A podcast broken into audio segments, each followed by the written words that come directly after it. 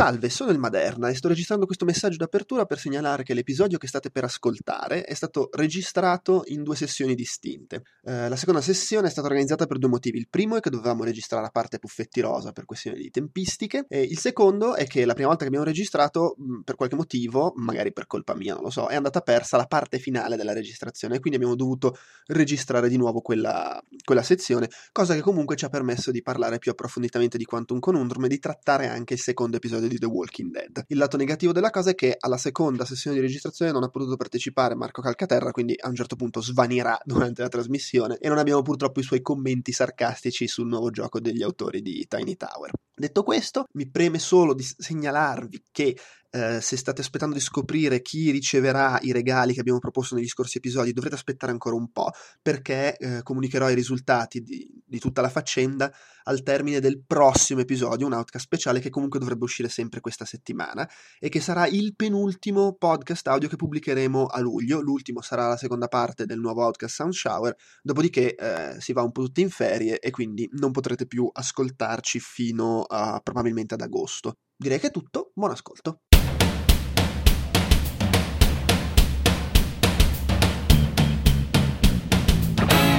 Willkommen to Outcast, il primo podcast italiano sui videogiochi che è all'angolo dei buffetti rosa. Benvenuti all'Outcast, né? Wow!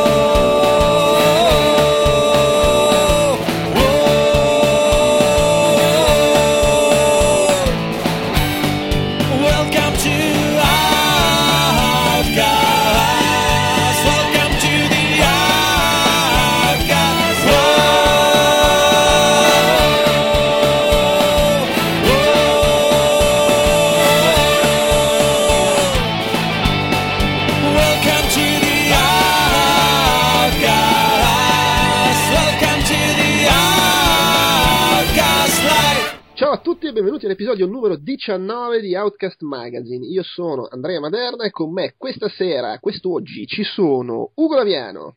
Ciao. Luigi Marrone. Ciao. Alessandro De Luca. Ciao a tutti. E poi due ritorni dopo qualche tempo d'assenza. Abbiamo Elena Avesani.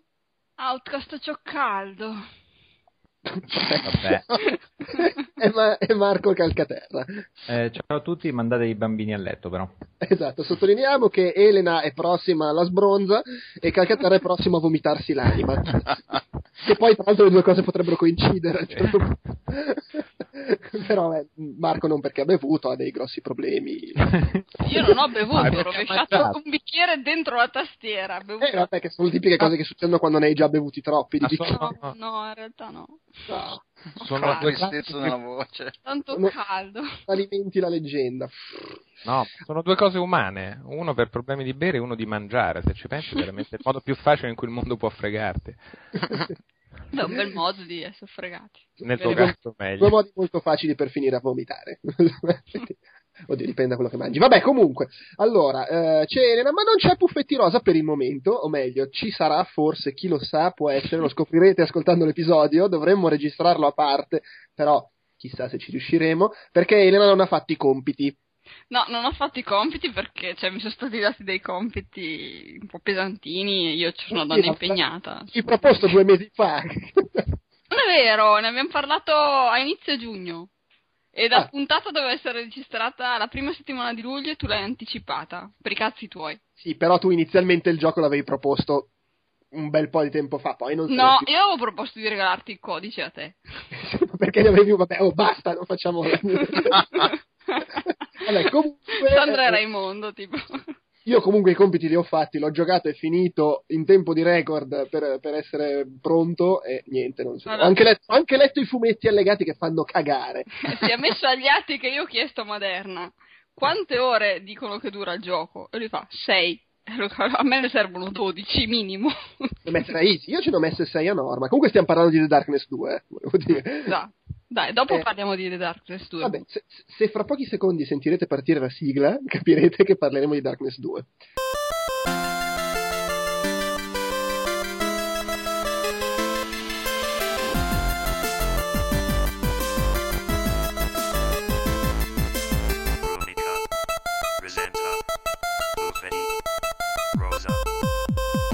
Allora, facciamo, parliamo Puffetti Rosa, nonostante i dubbi riusciamo a registrare la rubrica Puffetti Rosa perché eh, stiamo riregistrando così pezzi a caso dell'episodio dopo una settimana a causa di problemi tecnici e nel frattempo Elena ha fatto i compiti anche se non ha completato la versione di latino. E... No, esatto, però la giustifica. Sì, c'è un contenzioso, c'è un contenzioso, Elena tu sostieni che non hai mai proposto di parlare di The Darkness 2 in Puffetti Rosa e io sostengo che l'avevi fatto, evidentemente c'è stata un'incomprensione. No, anche perché io avevo provato a iniziare a giocarlo.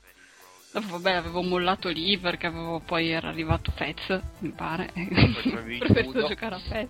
E dopo tu mi hai detto, ma fai questa puntata, tu mi hai detto fai la puntata di Puffetti Rosa su The Darkness 2 perché lo gioco anch'io e quindi ne parliamo assieme. Però adesso dobbiamo parlarne assieme perché io sono arrivata a metà. Sì, ma io l'ho giocato perché tu dovevi fare la puntata. Sono stato qui qua qua e non so cosa Capisce se è nato prima l'uovo o la gallina, in sostanza. Esatto, probabilmente cocodè. E quindi, eh, niente, allora, io tra l'altro non ho neanche giocato The Darkness 1. Quindi The Darkness 2 è praticamente un pezzo, eh, è il secondo pezzo di The Darkness 1, mi pare di aver capito, perché parte di punto in bianco, spiegandoti Sì, proprio a livello di storia è molto collegato, anche se come gioco si distacca parecchio a livello di storia è molto collegato. È un po' tipo Alien, no? Che ha- ha- il- eh, ogni film di Alien segue la storia dei precedenti, ma non c'entra un cazzo come film con i film che erano i precedenti. Eh, qui comunque non ho visto il film precedente, sapevo che c'era questo qua, questo tizio con i braccioni satanici che andava in giro a squartare la gente, la cosa mi attraeva abbastanza, insomma, infatti l'ho giocato fino a metà. Uomo ideale, tra l'altro doppiato da Mike Patton, i bracci Eh, volevo sapere anche il secondo è è doppiato da Mike Patton. Sì, Mike Patton, tra l'altro Mike Patton che ci ha tenuto a non avere nessun tipo di effetto in post produzione, tutto quello che si sente l'ha fatto lui a, a- a- a- voce libera. Sì, sì, tutti i succhietti, è fantastico. Infatti i momenti migliori sono quando comincia a vedere tutto violetto, gli arriva, gli parte, gli parte il, il- il quarto d'ora di, di- di satanismo e comincia a dire brutte cose. Ecco, questi sono bei momenti. Ma cosa devo dire? Mm, eh, mi piacciono gli squartamenti nei giochi, quindi... eh, Ok. eh, Quello buono, ce ne sono Eh? tanti. Rosa. Cioè, cioè, sì, buffetti rosa, eh, Squartamenti rosa. squartamenti rosa. E... Solo che il gioco lo sto trovando, perché sicuramente lo finirò, eh. lo sto trovando un po', sto, lo sto giocando anche eh, a livello I'm a pussy. Proprio proprio- e quindi, cioè, tipo mi arrivano incontro tutti quanti i nemici lentamente dicendomi ehi ciao sono qua e, e io con molta calma li, li devasto. Voglio morire, uccidimi. voglio morire uccidimi sì proprio e dopo oh cavolo non riesco a caricare le armi che tragedia Così. E, Sì, insomma, tra l'altro devo, devo dire che io l'ho giocato a livello normal. Eh, e non è assolutamente di- di- difficile per carità, però mi è sembrato a livello normal un po' più, di- più impegnativo della media dei giochi a livello normal. So. No, io de- devo dire che di solito gioco a- i giochi a livello semplice perché non voglio complicazioni, però questo è veramente semplice. Cioè, mi rendo conto che sto andando avanti con una facilità estrema, è come se stessi facendo un- un'attrazione di Gardaland, insomma. Quindi assisto a quello che mi accade attorno, sparacchiando di qua e di là. Eh, vabbè, però di solito questo è quello che succede a livello normal con i giochi. Sì, perché- Ge- Ge- Gears of War è così a, a- livello normale. E niente, c'è questo tizio, ma messicano lui, che cos'è? Un capo Eh, della... sta- no, credo sia di origine italiana perché comunque fa il... Ma eh, credo ah, no, no, no, nel suo ufficio appesa una bandiera messicana. No, sì, è, è- che pirla che sono, viene adottato dalla famiglia di mafiosi, però no, lui sì è... Ah, ok. È- C'è, c'è- c'ha problemi, chiaramente, come al solito, come tutti i personaggi tormentati. C'è questa figura mitologica di donna che ha amato, che è morta, non si capisce bene come e perché. Sì, se vuoi ti do il retroscena perché succedeva nell'uno. Nell'uno la squartava lui? Non proprio, c'era l- l- Mike Patton che lo teneva fermo, cioè l'oscurità lo, lo- lo teneva fermo e gli impediva di fare qualcosa mentre i, i- i mafiosi cattivi del primo episodio gli facevano fuori davanti agli occhi la ragazza, quindi capisci che lui la prende un po' male. Ho preso un po' male. Beh, vabbè, ma succede in tutti i film drammatici, direi. quindi, Ecco, insomma. che c'è Mike Patton che ti tiene fermo mentre ti ammazzano la ragazza. E, ehm, e, niente, quindi si va avanti, si va in giro, eh, si, si ammazza, si squarta, però ecco, non, non, mi sono mai sentita coinvolta in tutto questo. Forse perché giocava easy. no, ma no, ma anche, anche dei, dei raccontini che si fanno tra di loro, tra mafiosetti, che se ne vanno di qua e di là, adesso c'è questa missione, adesso c'è quest'altra missione. Pelino troppo sui binari, ecco, diciamo così. Non ho idea se, se c'è qualche altro livello con, con delle missioni secondarie o cosa. No, no, assolutamente. Ecco, vai avanti così. Non... Il primo era un, più, era un po' più, cioè era comunque lineare, però c'aveva questa cosa che tu giravi liberamente per la città dove liberamente per la città erano due quartieri, eh, non è che due fermate della metropolitana. Però sai, per essere un FPS, quando era uscito, era una cosa che faceva abbastanza scena, quasi open world nella città. E potevi incontrare delle missioncine extra, cose del genere.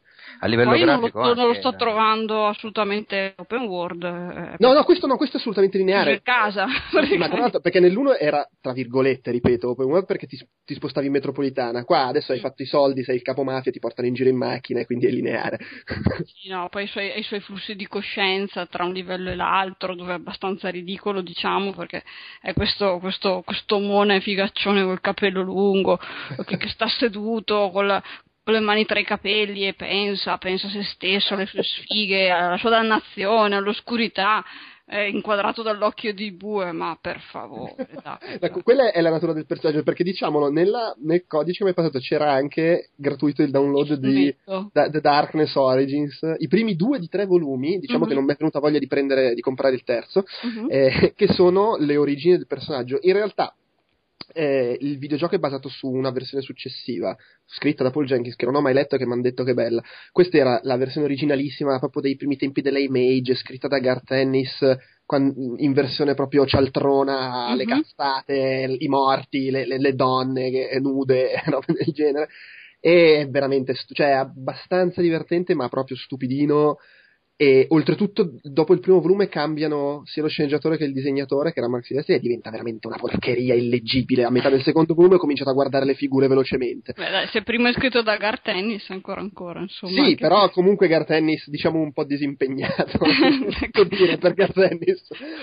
no, perché c'è, c'è, quando è impegnato, cioè vuol dire che si impegna più che altro. esatto. ecco. E l'iconografia del personaggio viene da lì, cioè un tamarro con i capelli lunghi e sborone che, che vuole trombare tutte che c'è il dramma esistenziale perché, perché c'è questa cosa, tipica idea da Garth Ennis, che lui ha questo potere ereditario, ma se tromba e concepisce un figlio, passa il potere al figlio e lui muore. E quindi il, il grosso dramma esistenziale del personaggio in quella storia è che scopre che non può più fare sesso perché è rischioso, sai, magari l'anticoncezionale non funziona ed è inculato. Ma che cazzo fai mai? Questo, questo mondo sarebbe anche la razza umana. Ma la castrazione chimica no.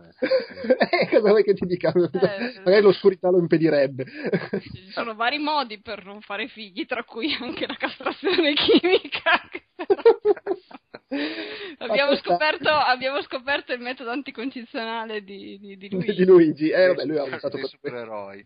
L'ho provato e infatti sono, sono, sono, tranquillo con la mia immortalità. Eh, esatto, cioè, lui dopo, dopo aver subito la castrazione chimica ha scoperto che può trombare senza morire. Prima c'era questo, questo Però è un po' morto dentro. eh, un, po sì, un po' sì, un po' truzzo. Eh, in realtà, appunto, il gioco è basato su una versione successiva, successiva che però io non ho mai letto e non so se è effettivamente bella come dicono. Ma mm, quindi alla fine del gioco, senza fare tanti spoiler, lasciano spazio anche per un terzo episodio? Assolutamente, assolutamente. Cioè, mentre il primo, eh, il primo gioco secondo me era bello, è, è, è abbastanza un cult ed era bello secondo me per la storia, più bello di questo per la storia, per, per, perché c'era sto tono un po' depresso, finiva un po' tutto in merda, mm. e però come gioco era un po' pesce direbbe Walone, eh. perché tu eri troppo potente per i nemici che incontravi. Nel mm. senso che eri questa bestia con i tentacoli, spacco tutto, i nemici erano dei mafiosi. Sì, e... eri Superman e quindi Esattamente. Soprattutto alla fine faceva tutto da solo. Invece c'erano anche i nazisti, ci scordiamo quella parte. Sì, c'erano i livelli brutti nell'altra eh. dimensione con i nazisti. Quelli erano un po' più difficili da combattere. Però il gioco in sé, secondo me, lasciava un po' desiderare, anche se a me era piaciuto molto per l'atmosfera. E poi eh, c'era ma infatti io pensavo che questo qua ripigliasse un po' l'atmosfera, anche la storia sapevo che non era brutta, invece proprio ci sono rimasta un po' secca da questo punto di vista. Cioè ah, guarda, è proprio me... noioso da, da, da, da vivere. secondo me i passaggi carini di questo, alcuni ce ne sono, tipo, non so se, non so se dove sei arrivata ne hai visti molti, le parti nel manicomio che sono un po' strane, non si capisce. Sì, sì, sì, sì, qualcuna ne ho vista, sì. Ecco, quelle sì. parti sono carine, hanno anche uno sviluppo simpatico verso la fine. Hai, ah. Puoi scegliere fra due finali che sono uno più allegro dell'altro, fra l'altro. Mm-hmm. Sì, no, ho trovato già dei punti dove fai delle scelte. Eh, e, e, il finale, quello, eh, non so, forse un po' più allegro, che comunque è palesemente il finale, quello giusto. Cioè, non dico cosa succede, però. Quello che succede qualcosa di giusto, cioè, nel senso quello che, che fa. No, no, no, no, no, no. Manca solo per... che c'è la scritta in giapponese continua in basso a destra. Perché... ah, i civili. Esatto, quella, perché è proprio tipo, vabbè, ok, ne vogliamo fare un altro, che poi non, so, non credo faranno perché non mi sembra abbia venduto benissimo. Eh, però, se, però secondo me non è brutto questo gioco. Cioè, allora, sono d'accordo che come storia non è particolarmente appassionante, soprattutto poi sopra- se non hai giocato il primo e quindi ti manca magari la premessa. Il background zero, nel senso sì, sapevo giusto l'essenziale. Sì, sì, sì, per carità, però... No, il personaggio, man- ecco, così. Ti manca un po' magari il, il, trasporto, però secondo me, a parte che mi piace, mi piace abbastanza lo stile grafico, un po' fumettoso, con i personaggi che hanno il, il, come se avessero il tratteggio a matita sì, sono contornati. In effetti, in alcuni punti è molto. cioè, questo effetto è molto bello. In altri dà sempre un po' quell'aria da, da personaggi tumefatti che mi lascia sempre un pochettino perplessa. Però sì. devo dire che nel complesso, dove, dove negli, nei punti in cui ci sono dei colori vivaci, risalta molto bene. E, e, comunque, nonostante lo stile, riesce a essere veramente truculento in certi momenti. Cioè, sì, sì, modellamenti clamorosi. Ma al di là di quello, vabbè, tu l'hai giocato a easy, quindi magari un po' ti manca. Però questo, secondo me, è, è, è, molto più divertente da giocare del primo. C'è anche una certa sfida perché affronti della gente che sa come combattere con l'oscurità, ti, ti, ti illumina col, con la torcia, ti lancia le, le bombette di luce, mm. eccetera. Si, si, aiutano molto fra di loro. Eh? Beh, secondo me mi lancia le bombette di luce. Eh. Sì, ho capito, però se a easy passeggi e li fai fuori come se niente fosse, magari l'elemento della sfida un po' ti manca. eh, Beh, taci che, che, che, l'altra sera sono morta tre volte nel tentativo di sfuggire da un palazzo in fiamme. Per esempio. Ti seguiva, ti stava inseguendo? Era in fiamme, devo scappare. Ah. Tra, tra l'altro la parte del bordello, cioè, se, se, che se sbirci vedi pompini, rob di tutto. Nel bordello sì, sì, mentre si camminava, sì, a parte quel che si sentiva, ma insomma... Sì, sì, no, beh, io non, non, non sapevo succedeva questa cosa. Eh, ho visto che, con, che, si potevano fare gli screenshot, no? Allora ho fatto un po' di screenshot e poi me li sono ritrovati nella pagina d'avvio di Steam, cioè se io apro Steam e vado sulla pagina del gioco... Aspetta, fammi andare a vedere le tue immagini. No, ma al di là delle immagini che ho scattato, ce l'ho proprio come sfondo della pagina di The Darkness 2 su Steam, c'ho il soffocone. Sono come con piacere i loro utenti, quelli di Steam. Eh, eh, vabbè. No, vabbè, ma lì è, è, colpa mia che ho fatto lo screenshot, però non sapevo che mi si sarebbe... Sì, ma tutti gli screenshot che hai fatto proprio quello. Eh, ma perché mi sembra una, una roba che si vede tutti i giorni in un videogioco, scusa. Sì, no, ma in realtà l'ho pensato anch'io, perché comunque mentre si passeggia nel bordello senti gente ansimare, letti che sbattono. Vabbè, fra, okay. fra, quello e, e certi sbudellamenti comunque è un gioco abbastanza, abbastanza crudo. Eh, eh, e devo dire che uno dei due, vabbè, adesso non, non voglio fare spoiler, ma uno dei, il finale, quello tra virgolette cattivo, uh-huh. è anche parecchio. Cioè, è strano perché è, è cupo. È, è quella roba tipo come dire, rinuncio a quello che dovrebbe essere lieto fine perché alla fine mi accontento di questo che è più. che le cose non sono andate veramente bene, ma è, è più tranquillo, non corro rischi. È una roba strana, però è una cosa carina. È una roba abbastanza comune nella vita di molta gente. Esattamente, esattamente quello.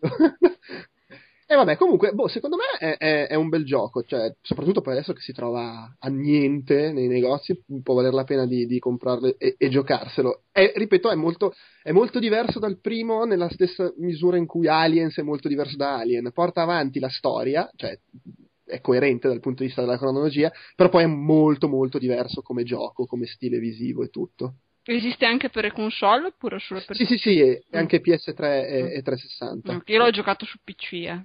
Anch'io l'ho giocato su PC. Tra, tra, l'altro, so che c'è, non so se ci ascolta ancora, cioè, so che c'è Teocrazia che è molto attento su questa cosa. Uh, all'inizio non c'era l'opzione per aumentare il, il FOV, il, il, Field of View, mm-hmm. poi l'hanno aggiunta perché c'è stata la sommossa su internet. C'era gente che stava male. Esatto, gli utenti su PC ci tengono, ma in effetti devo dire che secondo me ci guadagna ad aumentarlo ah. perché eh, ma sì, perché ha senso anche che la visione sia più. Eh più sì, ampia. anche perché in realtà questi due, due braccioni dell'oscurità sono abbastanza ingombranti anche, non è che. Sì, sì, ma poi ti godi i panorami, cazzo, col fondo più ampio.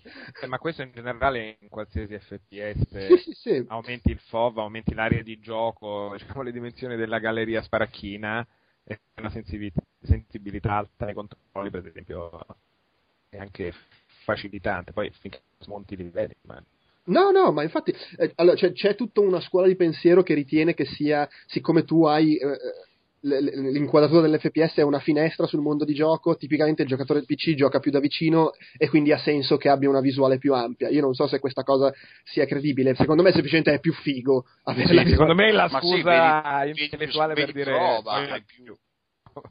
Sì, no, e e vabbè, è comprensibile che su console non, non te lo facciano fare perché probabilmente, cioè immagino sia una cosa che aumenta il peso sulla, del- del- di quello che stai visualizzando e quindi magari poi su console rischi di perdere in- Poi quello standard è in alcuni 90. giochi addiri- è 90 infatti, ma in alcuni giochi addirittura se, se quelli online, multiplayer, se lo aumenti oltre un certo livello è tipo considerato un cheat o comunque... Vabbè, que- sì, quello, quello è un altro discorso. Però secondo me aumentarlo a 120, che è quello che ti danno di solito come opzione massima quando No, metti- io, beh, Oh. mi, viene, mi viene la, la nausea, è troppo, quasi tondo, questa visuale tonda, no, no. No, ma no, ma guarda, io, non io- io allora, io lo- lo- ultimamente lo sto usando sempre, l'ho fatto con eh, Deus Ex, con The Darkness 2 e anche con Quantum Conundrum, se- non lo trovo fastidioso e secondo me ci si guadagna. Su Deus Ex ci si guadagna tantissimo sui panorami fighi delle città dall'alto, cioè da facci la finestra e vedi, wow, figata. Poi riduci a 90, cazzo, non si vede niente. Però vabbè, capisco che poi dipende anche, voglio dire, immagino che uno che soffre di motion sickness se mette a 120 si vomita anche l'intestino. Però- Ma sai che penso che sia il contrario, che, che più Sì? stretto è più vomiti, perché immagino, se non sbaglio è una questione di, che- della sensazione che sei all'interno di un tunnel, però adesso mi sfugge il... Mi, mi- mi sembra che sia più stretto è, più hai la tendenza a soffrirne. Mm, capisco. Boh, vabbè, magari chiederemo a, Quedex. Se volete io faccio da, da cavia e faccio gli esperimenti, io di solito sto sempre male i giochi, infatti... Ma in realtà con questo no. Ah, Beh, allora se il, il prossimo Outcast Magazine non ci sarà Puffetti Rose perché ha provato a mettere a 120 Darkness 2 e non è sopravvissuta. Io ricordo l'ultimo gioco con cui sono stata malissimo è stato Half-Life 2, Ah. proprio la morte. La morte. Tra l'altro lì in Half-Life 2 lo puoi cambiare il... Sì, infatti l'avevo cambiato ed ero andata avanti un pochettino anche grazie a quello, però, signore Dio, proprio da, da rovinarmi due serate di fila a- a- ma- col malessere. Vabbè, eh, eh, allora consigli di Darkness 2 alle nostre ascoltatrici puffettose. E oddio, beh, quelle puffettose, dai, sono quelle che a cui piacciono gli squartamenti, quindi sì. Dai.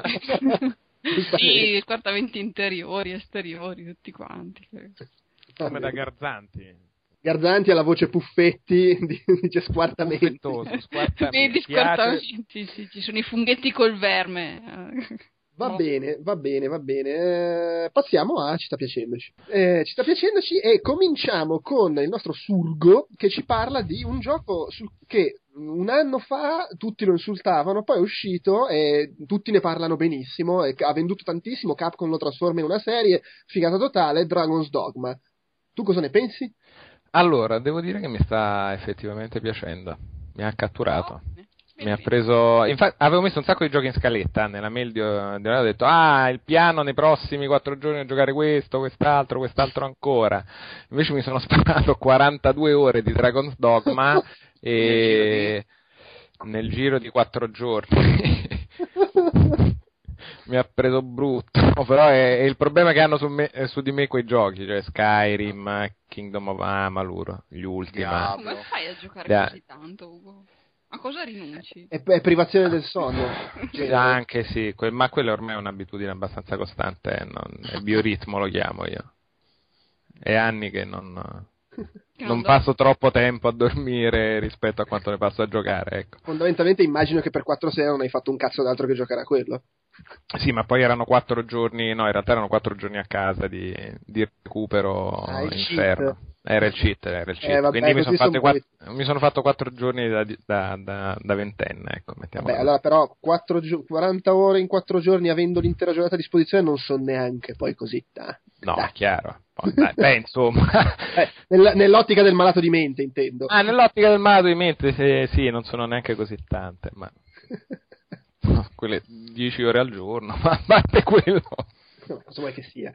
No, in realtà poi no, è barato perché dentro ci sta una notte, una sera in più, quindi non sono solo quattro giorni pieni, sono quattro giorni a dei mozzichi. Capisco. Ma il gioco e poi com'è? com'è? Il gioco è il uh, giust, giusto, l'interessante punto di incontro tra alcune delle meccaniche da multiplayer asincrono di Dark Souls, rivisitate però in una chiave abbastanza diversa. Uh, il mondo aperto fatto dai giapponesi con uno stile che ammicca al giocatore di GDR occidentale pur rimanendo giapponese, quindi cioè i suoi bravi grigi e marroni soliti, ma con uno stile un attimo più nippo in generale e come giocabilità, soprattutto come, come è strutturato, è una via di mezzo tra la scuola giapponese e la scuola occidentale. Da una parte c'è questo mondo aperto meno lineare nelle quest rispetto a come si è abituate, dall'altra c'è l'assenza di una storia che invece nei GDR Giappo è predominante, qui è ancora più lieve di, di, di quella di uno Skyrim, è, è, ancora più in sottofondo, è meno chiacchierata, è meno raccontata dai personaggi. E ha come sistema interessante soprattutto questa gestione delle pedine. Tu hai il party che è composto dal tuo personaggio che ti fai te, scegli la classe tra quelle disponibili, la tua prima pedina che è l- praticamente quello che ti segue, ti scegli anche la classe, personaggio, te lo fai tutto, e poi puoi recuperarne altre due online che sono le seconde pedine di altri giocatori. Quindi puoi fare un party al massimo da quattro, che è composto in genere dal tuo personaggio, il suo assistente e due che hai pescato dall'internet dagli altri giocatori, che puoi reclutare e far venire nella tua partita. Ma Anche scegli là, a caso oppure no, poi, la classe, il per caratteristiche?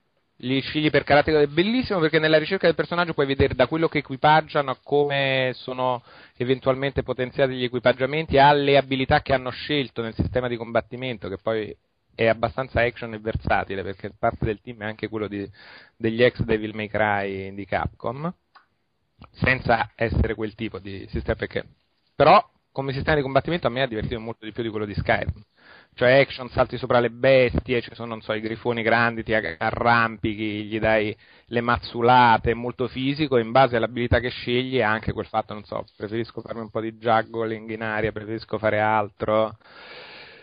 Con questo mondo vasto, che anche lì è, è, è una via di mezzo, da una parte non raggiunge né la bellezza tecnica e naturalistica di Skyrim, né estremamente videogiocoso e palese nel suo mostrarti le sue meccaniche come era quello di Reconing, che erano tutte del, delle arenucce con i corridoi che collegavano, con tutti gli elementi che brillavano, con cui potevi interagire sembrava più un morp un po' poveretto da quell'aspetto. Qui hai una via di mezzo dove c'hai una roba molto vasta che non è dettagliata come quella di Skyrim, ma è molto più disegnata da un punto di vista di design, cioè dove sono nascosti i tesori e le robe come sono imboscate nello scenario è molto più giapponese come stile. Vabbè, vabbè in sostanza è più gioco e meno sandbox, chiamiamolo così.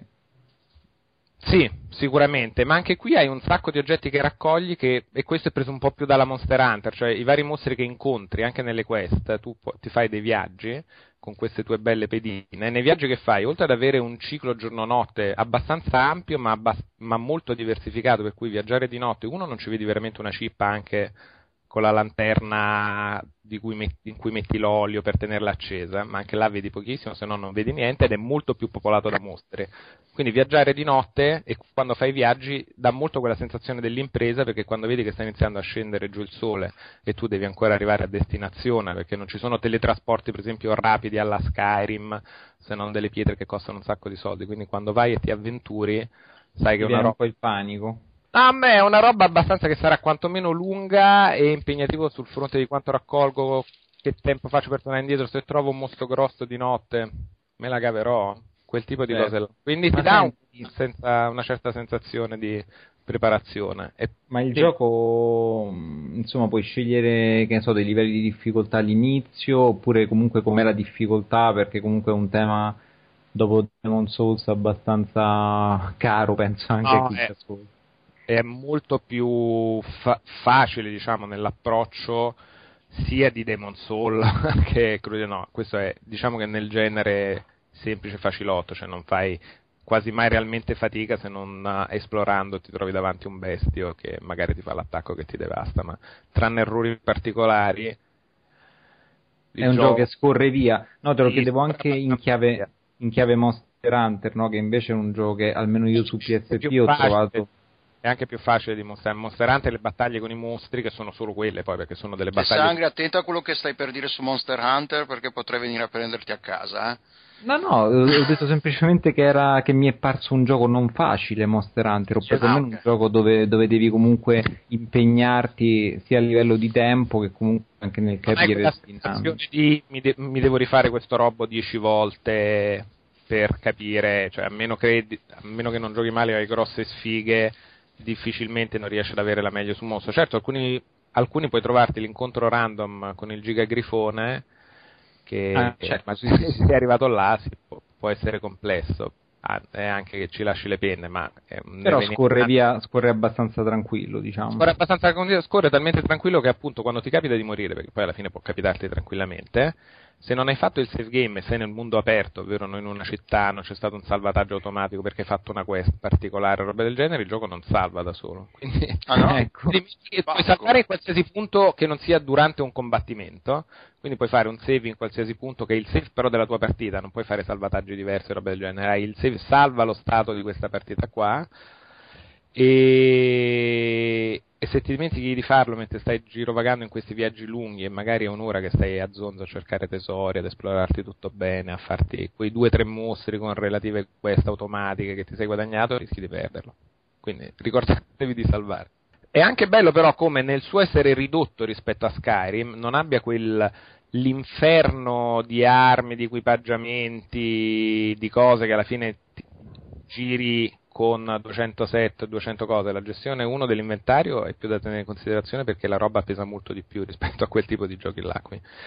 E soprattutto ne trovi molto meno, quindi, però quando ne trovi dici ho trovato un arco nuovo per il mio Strider, ah ecco, questo non succedeva da parecchio e ti rimane per più tempo e ti è più utile e diversificato di quanto possono essere le armi in altri giochi, quindi anche un suo bel senso di progressione là dove la, l'anima del Giappo cialtrone moderno si nota che non ce la fa è per esempio nella gestione della narrazione da una parte hai questo tuo personaggio che veramente non parla mai un po' alla Link ma risponde solo a ebete a tutto quello che gli succede intorno senza mai spiccicare parole mentre altri è un uomo, quindi, sicuramente. No, ma è proprio come è rappresentato il personaggio nelle sue espressioni durante i filmati, eh? perché sono filmati in simil CG fatti con l'engine di gioco ma bene, animati tipo così, dove però lui sta a bocca spalanca e succedono robe. Poi ci sono i dialoghi tra i pupazzini invece del gioco, quelli che trovi, diciamo, i modelli proprio del gioco più in bassa, che fanno delle scenette animate che sono tipo di benvenuti a dieci anni fa, e, e, e, non esiste per esempio un concetto reale di, di morale, ru, prendi tutto quello che trovi in giro, anche questo è molto videogiocoso e molto però fuori da quelli che sono i canoni tipo, di questi giochi in occidente dove hai grandi conseguenze, grandi robe, hai delle quest in cui puoi fare delle scelte più o meno in un certo tipo ma non c'è diciamo un vero e proprio sistema morale in quell'ambito, quindi anche un po' artificiale il mondo, ma devo dire divertente a giocare e poi ti acchiappa perché i combattimenti con questo sistema qua che hanno, un po' che ti scegli i vari parti e ti trovi a cambiare molto spesso le pedine degli altri perché non crescono di livello come i tuoi due personaggi, quindi dopo un po' dici ah, ma queste pedine che ho, il guerriero e, e lo stregone sono fermi da 10 livelli, cambiamone con altri due di mio pari livello. E quindi impari Ma le, le pedine le trovi a caso, non, non, devi aver giocato in qualche. sono cose che trovi così? No, le pedine le trovi o nel gioco quelle fornite, diciamo, se sei offline, roba del genere, le puoi richiamare, sono persone, oppure ti colleghi nelle città per cambiarle, c'è il centro reclutamento pedine. Ah, ok, perfetto. Sì, sì. E quindi vai là e dici, ah, cambio le pedine, queste due le sto usando da un tot, ne voglio altre due, e, e te le provi. No. Ma, ma, prendi quelle di amici, cioè puoi prendere magari, non so, quella fatta da un amico e, e gliela cresci comunque, vero? Cioè, gli mandi poi fai sì, aumentare di livello. Condividi, la cosa più figa è che condividi, visto che le quest non sono tantissime, hanno una loro importanza e sono dei viaggi molto lunghi. Se la tua pedina, per esempio, va da qualcuno e si gioca una quest che tu devi ancora fare, quando ti torna indietro ha fatto esperienza su quella quest e quindi quando ti trovi a farla ti dica per esempio ad un bivio e tu non lo sai perché la mappa è oscurata, roba del genere, oh qui è meglio girare a sinistra per andare verso il nostro obiettivo, oppure ah, ho imparato quali sono le debolezze di questo nemico perché le ho affrontate nella partita con un altro giocatore. Ovviamente non te lo dice così, ma il meccanismo è quello. E dice, ah, il ciclope, sparagli le frecce nell'occhio, è efficace. Questi sono deboli al fuoco e attaccano con le magie della loro intelligenza artificiale. Se hanno il fuoco, tipo scelgono il fuoco automaticamente. Quindi è anche interessante che ti torna un po' la tua pedina con uh, informazioni prese durante le partite degli altri giocatori. Perché ma è mandato che... a fare summer camp, così. sì, ma non te ne privi mai della tua, per cui ogni volta che salvi dentro la taverna, praticamente, quando dormi alla taverna, la tua pedina viene salvata sul server di gioco con il suo livello, il suo equipaggiamento, quindi mostri anche come l'hai vestita e dai il voto alla fine quando le rimandi via, tipo bell'aspetto, quanto è stato utile in battaglia, quanto è stato utile in generale, puoi fare i tuoi commentini selezionando le varie vocine e le pedine che prendi dagli altri, magari appunto puoi andare a vedere una quest che ti dà problemi e dici ah, questa pedina, questa quest ce l'ha a tre stelle, l'ha affrontata bene tante volte, te la prendi e ha effettivamente un'utilità nel gioco. Quindi è anche intrigante come funziona questo sistemino qua. Ma te le tue qualcuno l'ha prese? Cioè, sì, sì, sì, sì, sì, La mia è andata in giro. Sì, ti risulta, ti dice anche cosa ha preso, cioè quando ti torna indietro uno puoi dare un regalino, anche una pozione, un oggetto, come tipo gra- eh, un messaggino tipo la tua pedina mi è stata molto utile, quando la mandi via gli dai tutti i voti con il commentino. Quindi ti torna commentata con il rating che sale, si abbassa. Quindi quando vai a vederle in giro c'è il rating, quindi vedi anche, ah, questa qua è considerata da tutti una gran ganza. Mm, lustro al Lego, insomma. Sì, lustro all'ego anche perché appunto ci tieni poi io la mia l'ho tutta messa benino, carina, potenziata, fa bella figura, si presenta con tutte le cose potenziate. Ma, ascolta, l'hai fatta prendere agli amichetti tuoi oppure l'ha presa no, giapponese a, a Kyoto? No, la può prendere qualsiasi credo giocatore che giochi. Non so se la rete su PSP 360 delle pedine è una roba a gestione Capcom è condivisa, ma non credo, sarà separata dalle due piattaforme. Però ho preso quelle di altri giocatori 360. Di sicuro ti appaiono nel tuo Rift che questa zona di richiamo, che sembra un po' una piazza sì. meta, arrivano queste pedine. Sì, sì.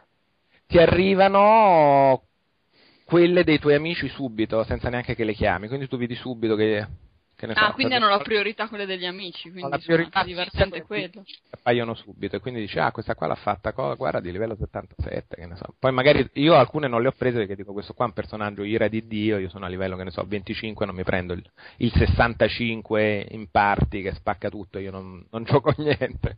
Ma no, fa tutto lui, meglio di così. Sì, puoi fare quello. In genere quelle degli amici non le paghi, quelle degli altri paghi una certa moneta che è dic- dedicata solo a queste cose qua che trovi nel gioco uccidendo mostri magari un po' forti o porta indietro la tua facendo esperienza. Cioè sono, ah, moneta di gioco comunque, non sì. Microsoft no, Point no, o no, quel tipo di... Non so se poi ci sono un sacco di DLC che non ho visto, perché tanto mi sembra che il gioco sia già grosso di suo così, eh? che ho visto che hanno messo pacchetti tipo di armi o di punti, secondo me è facile che ci siano anche questo tipo di cose qua, vai e se vuoi ti paghi il personaggio. Ma ascol- ascolta, il bestiario è più occidentale o orientale? Mm, è un, uh, un misto con i colori occidentali. Ah. Quindi, Nella design... demo, nel Quindi demo grigio marroncino. Una chimera c'era. Grigio marroncino. Con la... Con I colori occidentali sono grigio marroncino. Diciamo. Sì, grigio marroncino verdolino, è un po' eh. quella roba là, fantasy, quello classico occidentale con i colori molto Bosco scolorito. Sì, bosco scolorito, però pur, a, a, me piace di più il design più spiccatamente già proprio dei Monster Hunter. Mi piace personalmente i draghi di Monster Hunter, a me come gusto personale mi fanno impazzire, quei mostri là mi piacciono molto come design. Questo è un po' una via di mezzo, quindi anche i bestioni hanno un po' quel look occidentale un po' quel comportamento giapponese. Però alla fine, devo dire, mi ha, mi, mi ha, preso più della somma delle sue singole parti, perché la storia non è granché, il sistema di combattimento è bello e funziona, ed è secondo me una delle cose migliori del gioco senza essere però l'ira di Dio e anzi sicuramente pure lui con tutti i suoi problemi, però puoi cambiare anche la classe del tuo personaggio che te lo sei fatto, che ne so, il super guerrierone, vai e con pochi punti cambi classe e provi una roba completamente diversa e ti compri le abilità per quella classe quindi puoi variare sia il tuo e il tuo stile di gioco in maniera molt- abbastanza diretta e è molto diverso come si giocano anche diversi personaggi, quindi non ha tante classi, ha poi delle B classi più avanti, ma è interessante da portarsi avanti. Anche come si aprono le nuove skill con il livello del personaggio è divertente perché non hai tante mosse sul momento, però ne puoi cambiare tra diverse che hanno diverse magari utilità strategiche insieme tra i personaggi, quindi anche come si concertano i quattro è abbastanza divertente. Uff, direi che siamo? Pippone. Sì, sì, ma... Beh, comunque mi pare di neanche con la, con la rece di, di Destri che, che, c'era su Outcast, eh? cioè stessa, stessa opinione. Stessa opinione, sì, sì, sì, mi sembra uh, abbastanza. Scusa, eh, tu avevi giocato Monster Hunter per Wii, mi pare? Sì, e, penso che i due giochi siano comunque fondamentalmente non paragonabili, immagino. Questo è molto no. più dalle parti di Skyrim, come struttura e mm. mod, forse. Mm.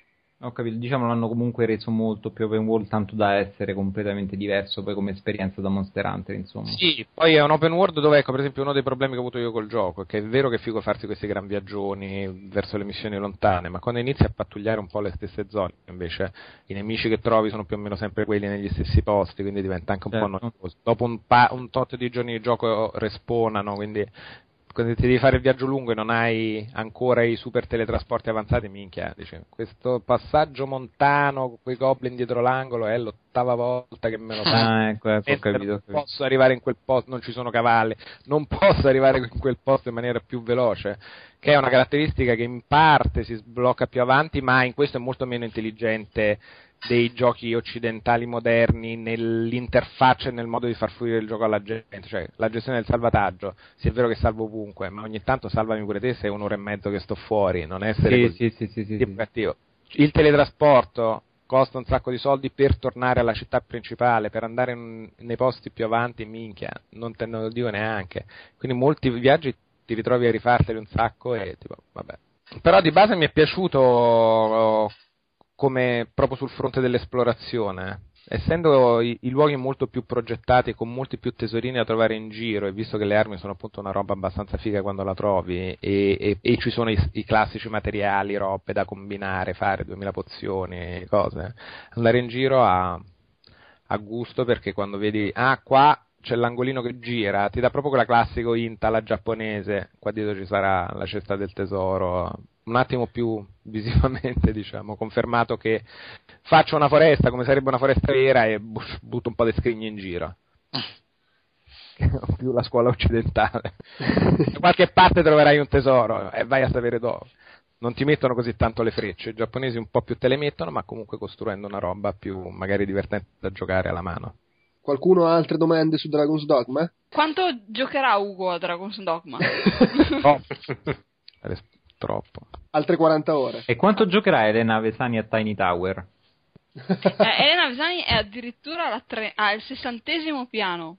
Eh, velocissima iniziato, non ricordo Noto del sarcasmo dalla voce di De Sangre un piano al mese ma soprattutto non è diventato per niente noioso il gioco nel frattempo guarda ci gioco una volta in 10 giorni cioè, va bene, va bene, chiudiamo questa parentesi. Che già, Io insomma, cerco, faccio in modo che, che, tutti gli abitanti sì? abbiano il loro stipendio, sì? cioè che non siano scontenti. Sì, Benissimo, il prossimo argomento era? Va bene, allora eh, parlo io di due avventure grafiche, attenzione. Una si chiama Resonance ed è eh, un gioco indie fatto da il classico gioco indie fatto da una persona sola che dopo 5 anni non ce la faceva più e per sua fortuna è arrivato uno che gli ha detto ascolta ti do un po' di soldi così lo finisci e lo pubblichiamo uh-huh.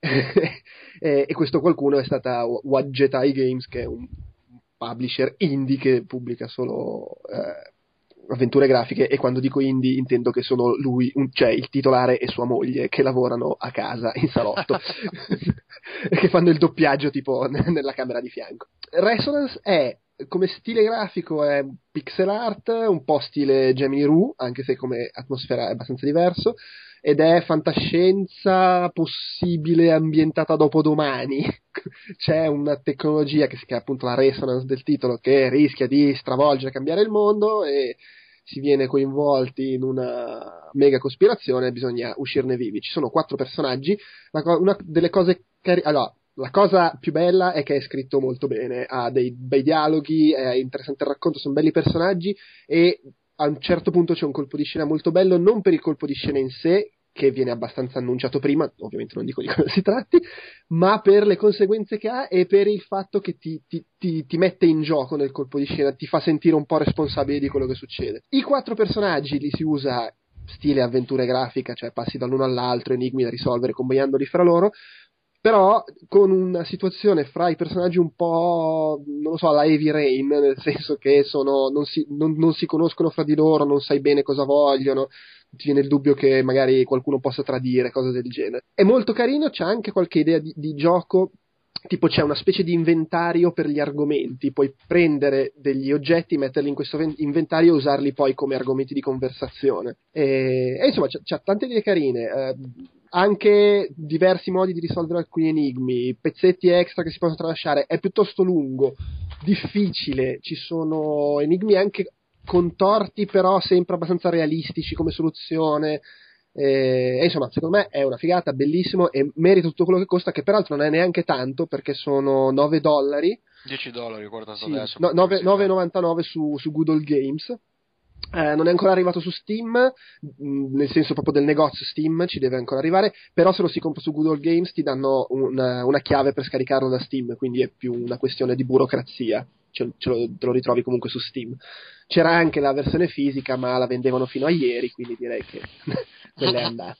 Eh, vabbè, comunque, se interessa il genere, lo consiglio tantissimo perché, beh, cioè, secondo me è bello, è altrettanto bello di Gemini Rue, anche se è molto diverso come atmosfera, ed è molto più gioco, cioè ci sono più enigmi più, più grossi, dura di più e tutto. Sì, sì, io no, ho no, Gemini Rue, infatti ti avrei voluto chiedere una sorta, cioè diciamo che appunto da, già dall'introduzione mi sembrava abbastanza chiaro che eh, fosse un tipo di gioco diverso da Gemini Rue che se vogliamo è più cinematografico magari sì. e meno gioco.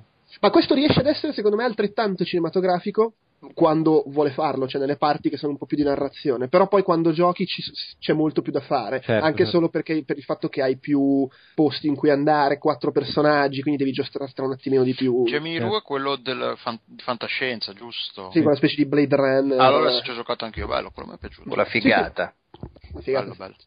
Eh, vabbè, comunque questo lo straconsiglio. L'altro è Alpha Polaris, che è un gioco che in realtà è uscito l'anno scorso, ne parlo adesso e l'ho giocato adesso perché adesso è, uscito, è uscita la versione italiana, eh, sottotitolata in italiano. Non lo so se consigliarlo questo perché costa il doppio di Gemini Rue, cioè scusa, costa il doppio di Resonance e dura la metà, quindi uno magari potrebbe farsi due conti. Però è, è, è, molto carino, è ambientato in una um, spedizione scientifica eh, al polo, fa molto la cosa come, come, ambientazione, anche se non ci sono alieni o roba del genere. E, è, è, abbastanza particolare anche come, come personaggi, è sviluppato da un un team finlandese che ci hanno comunque messo un po' del gusto nordico, anche se non strettamente finlandese. Il protagonista è norvegese, c'è un personaggio che è una ragazza inuit e comunque sono caratterizzati in maniera un po' diversa dai personaggi che si incontrano di solito. Ed è um, cioè la storia, ovviamente, è una storia con uh, mi sembra cinque personaggi rinchiusi in questa base, punta molto sul fatto che ti ritrovi lì senza nulla da fare, quindi questi dopo un po' cominciano a, a rincoglionirsi, andare alle cozze, ovviamente poi salta fuori anche un mistero da risolvere con uh, più o meno del soprannaturale di mezzo. Sono abbastanza belli gli enigmi, c'è anche qua una cosa carina a livello di enigmi, nel senso che ci sono dei momenti eh, un po' Sierra Vintage, nel senso che ci sono delle, dei dipinti, diciamo, in cui bisogna capire cosa rappresentano i simboli e le tue ipotesi le devi inserire scrivendole proprio sulla tastiera. Eh, quindi anche un po' tirando a indovinare e, e non selezionandole da, da, da, un menu, che è una cosa che vabbè dà anche un po' di soddisfazione ed è una cosa su cui magari per chi non padroneggia bene l'inglese aiuta il fatto che è uscita la versione italiana perché altrimenti magari diventa complicato trovare la soluzione. Molto carino, assolutamente non bello come Resonance e costa il doppio, magari aspettate che... A proposito del prezzo, stavo guardando qua sul sito loro che è di Thermal Games, sì. costa 10 dollari qua. Ah, l'hanno, l'hanno, già abbassato il prezzo? Sì, guardavo... Ah no, allora no, probabilmente 10 dollari è la versione... Inglese eh, comprata inglese. direttamente dagli sviluppatori. Esatto, che è quella okay. uscita un anno fa. La versione inglese adesso è scontata con questi 10 dollari. E allora già ne può valere di più la pena. Se lo volete in italiano è appena uscito e costa 19,99 ah, euro. Okay, sì, sì. Che è poi che quello è che costava... doppio, anzi. sì, ed, ed, è quello che costava quando è uscito un anno fa la versione inglese. Mm-hmm. No, Però, scusa, scusa, Andrea, eh, qua leggo il sottotitolo a Horror Adventure Game. Quanto è horror Alpha Polaris? Cioè fa paura? No, per niente. Ah, cioè, okay. horror nel senso che sì, vabbè, a un certo punto ci sono i morti. Però vabbè, no... vabbè, sì, ho capito. Diciamo è più mezzo horror lì per marketing che non perché è horror veramente. Eh, lo puoi considerare horror come tematiche, però sì, poi alla fine non è molto. Di... È, è più appunto il discorso della chissà cosa sta succedendo, quasi sì, più una sì, roba tipo mistero, sì, sì, sì. Esatto. Una cosa che non ho detto, a livello grafico è molto carino per essere un gioco indie, i filmati fanno schifo. Ogni tanto ci sono dei filmati e sono a livello uh, full motion video. Sono a livello full motion video brutto di PlayStation Compresso male sì, no, magari sono anche compressi bene, ma cioè, se è compresso bene vedi meglio che fa schifo il filmato. Per co- Però per fortuna non ci sono tanti filmati e la grafica in sé è anche abbastanza carina. Eh, e niente, basta, sono, queste sono le due avventure grafiche. Parlando di giochi, presumo, indie, Marco, questo cos'è? AI War? Sì, è un gioco nuovissimo uscito nel 2009. ehm, Outcast sempre sul pezzo. Però, però devo dire una cosa che ehm, AI War eh, è un gioco così diverso dagli altri che l'avremmo voluto recensire anche fra dieci anni e probabilmente non sarebbe cambiato niente, nel senso che ehm, è un gioco che ha un'ambientazione che è già stata vista 3000 volte, ovvero classica ambientazione spaziale alla Master of Orion eh, e qualsiasi altro gioco simile. Ma eh, a livello come dire di dinamiche, di gameplay Ah, forse uno dei giochi più originali che io abbia mai visto. Ehm, ne è dimostrazione il fatto che su internet sono presenti pochissime recensioni cioè, in uno italiano. Dei, uno dei giochi più originali che tu abbia mai visto, poi detto da te, considerando quello che giochi di solito, non, non è una cosa da poco. No, eh, mh, allora partiamo diciamo da, dalla qualità percepita dai recensori, che è comunque stato un gioco che nel 2009 si è piazzato al quarantesimo posto della classifica dei giochi per PC, con un voto medio di Metacritic di 80 e di sicuro insomma un gioco di estrema qualità. Allora, eh, come funziona in breve questo AI War e perché è così fondamentale mh, nella biodiversità del panorama videoludico per PC? Fondamentalmente, eh, come insomma, dice anche il nome del gioco, si gioca contro un'intelligenza artificiale. Questo, beh, è valido praticamente in qualsiasi gioco eh, RTS oppure comunque sia anche di strategia a turni che dir si voglia. La differenza di AI War è che è totalmente asimmetrico come gioca eh, il computer e come gioca il giocatore o i giocatori, perché una delle caratteristiche di AI War è quello di essere un gioco che nasce comunque col, col, um, col cooperative praticamente in mente e quindi fino a 8 giocatori possono coalizzarsi contro questa intelligenza artificiale che appunto eh, affronta insomma tutti i giocatori contemporaneamente. Eh, il gioco si gioca su una mappa uh, stellare, quindi possono esserci partite da 20, 40, 80 pianeti. Eh, graficamente è un gioco abbastanza scarno, ma che ha subito un restyling grafico proprio l'anno scorso e adesso è obiettivamente molto più carino anche da vedere di quanto era nel 2009. Quindi è un gioco comunque molto aggiornato e su cui gli sviluppatori hanno continuato a lavorare in maniera costante. Qual è la peculiarità fondamentale praticamente del gioco? È quello che mentre nei giochi di espansione spaziale, per esempio, la, la, la, progressione è abbastanza lineare, nel senso i giocatori si espandono, diventano sempre più forti, così fanno anche i giocatori del computer e poi a un certo punto diciamo vince chi ha più pianeti o quello che è. Nel caso di iWar è un po' diverso perché ai progressi del giocatore corrisponde un, um, un valore praticamente eh, di diciamo incavolatura della intelligenza artificiale, ovvero se il giocatore non preoccupa l'intelligenza artificiale, l'intelligenza artificiale pro- non produrrà abbastanza navi, eh, e via discorrendo, nel senso non si preoccuperà di difendersi più di tanto, perché lo scopo del gioco è quello appunto di distruggere il quartier generale delle, delle due intelligenze artificiali con cui ci si scontra praticamente. Questo sistema è in realtà mh, mm, veramente molto particolare, nel senso che ci sono determinate cose che, fanno, che il giocatore può fare, cioè distruggere determinate strutture che sì, gli danno un vantaggio, ma contribuiscono anche ad alzare questo famoso, questo famoso valore eh, di incapolamento della, dell'intelligenza artificiale.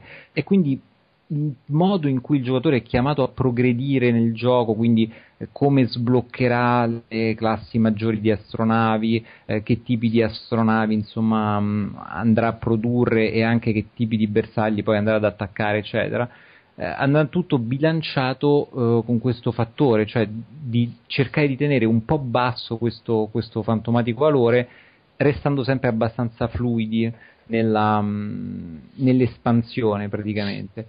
Ehm, io lo so che è un po' difficile da spiegare a parole. perché effettivamente lo è, però eh, riassumendo io direi che l'unico modo per farsi un'idea veramente di questo gioco è quello di provare comunque la demo, eh, la demo diciamo è una demo ottima perché dura veramente tantissimo e consente di fare tutta una campagna tutorial abbastanza lunga peraltro e quindi come dire a chi è comunque stimolato da un gioco di strategia che è in tempo reale ma ha comunque una complessità veramente notevole quasi da appunto gioco strategico di espansione come può essere un Master of Orion o un Civilization nello spazio per capirci. Consiglio comunque di provarlo anche e soprattutto perché è un gioco che mh, mm, è sempre aggiornato, ha una community molto viva e, ed è completamente diverso in realtà da qualsiasi gioco che, che è stato prodotto fino adesso, cioè dà proprio una sensazione totalmente diversa e questo eh, ricorda molto i film quasi di... Mh, mm, più i film appunto di fantascienza che non i videogiochi di fantascienza già esistenti con questa Ma, intelligenza artificiale. Quali film di fantascienza però? Ma diciamo il concetto di un'intelligenza artificiale che può essere paragonabile a quelli di 2001 di Stare nello spazio da un certo punto di vista, cioè di, di un qualcosa che incombe ma tu ma su cui il giocatore non riesce ad avere come dire un predominio che può essere come mh, nei, nei, giochi di questo tipo solitamente di, di carattere quantitativo, cioè mm. è praticamente impossibile riuscire a vincere soltanto producendo un sacco di navi, anche perché ci sono dei, dei limiti di produzione alle navi che sono notevolmente bassi, cioè l'intelligenza artificiale ha a disposizione sempre una marea di navi in più del giocatore, potenzialmente. Quindi è proprio lì che il giocatore deve giocarsela, cioè cercando di tenere basso questo, eh, questo appunto valore eh, di, di, potenza della, dell'intelligenza artificiale colpendo dei bersagli mirati, cosa che a volte quindi mh, praticamente si concretizza nel, nell'espandersi in maniera molto ponderata e non conquisto tutti i pianeti perché posso farlo, perché nel momento in cui io faccio questa cosa, il valore famoso della, dell'intelligenza artificiale sarà, salirà a livello tale che praticamente la sconfitta sarà quasi inevitabile. Mm.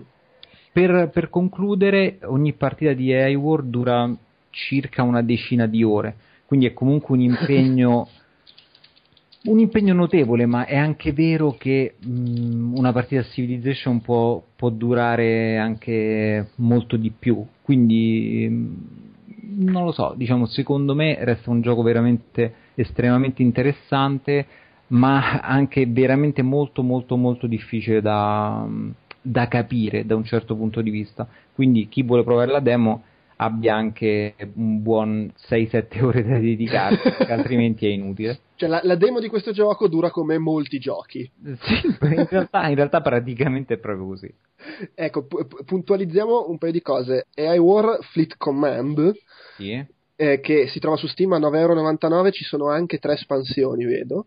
Sì, sì, eh. ci sono espansioni che aggiungono nuove, nuove astronavi, eh, anche, anche, nuove piccole dinamiche. È comunque un gioco estremamente ricco. Um, praticamente non esiste una campagna. Tutte le partite di A-War sono delle skirmish, fra virgolette, per dirla così, cosa che ricorda molto i giochi di qualche tempo fa. Ecco, non hanno sentito mm-hmm. assolutamente la necessità di creare una campagna per il semplice fatto che è un gioco che è proprio da giocare, mm, cioè non, non, una campagna non avrebbe praticamente senso.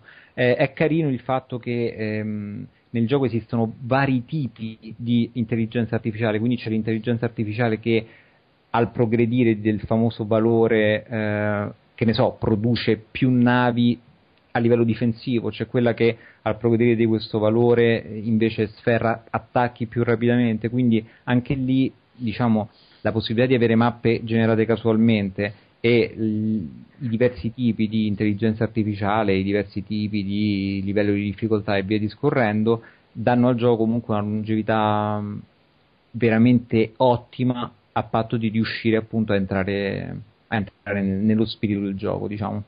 Ok, uh, io scusa, puntualizzavo AI War Fleet Command perché se cerchi AI War su Google il primo risultato è un gioco free to play sì, che si chiama AI War e sembra sì, un lo so. è vero, è vero, perché la gente finisce lì e dice no ma aspetta che cazzo è? Ok. Ugo. Ugo? È morto. È, è svenuto. Ah no scusate avevo spento il microfono. Salve a tutti. Dicevamo Parlaci di Max Payne 3. Ah, Max Payne 3, voglio essere onesto, ero talmente preso da Dragon's Dogma che effettivamente ho giocato un po' e ho detto no vabbè devo staccarmi un attimo da, da questa brutta bestia, da questa scimmia negativa. E non ce l'hai fatto. Siamo a Max Payne 3 e oh no, oggi sono arrivato però al terzo capitolo quindi ne ho visto veramente poco. Posso dare delle prime impressioni? Vai, vai.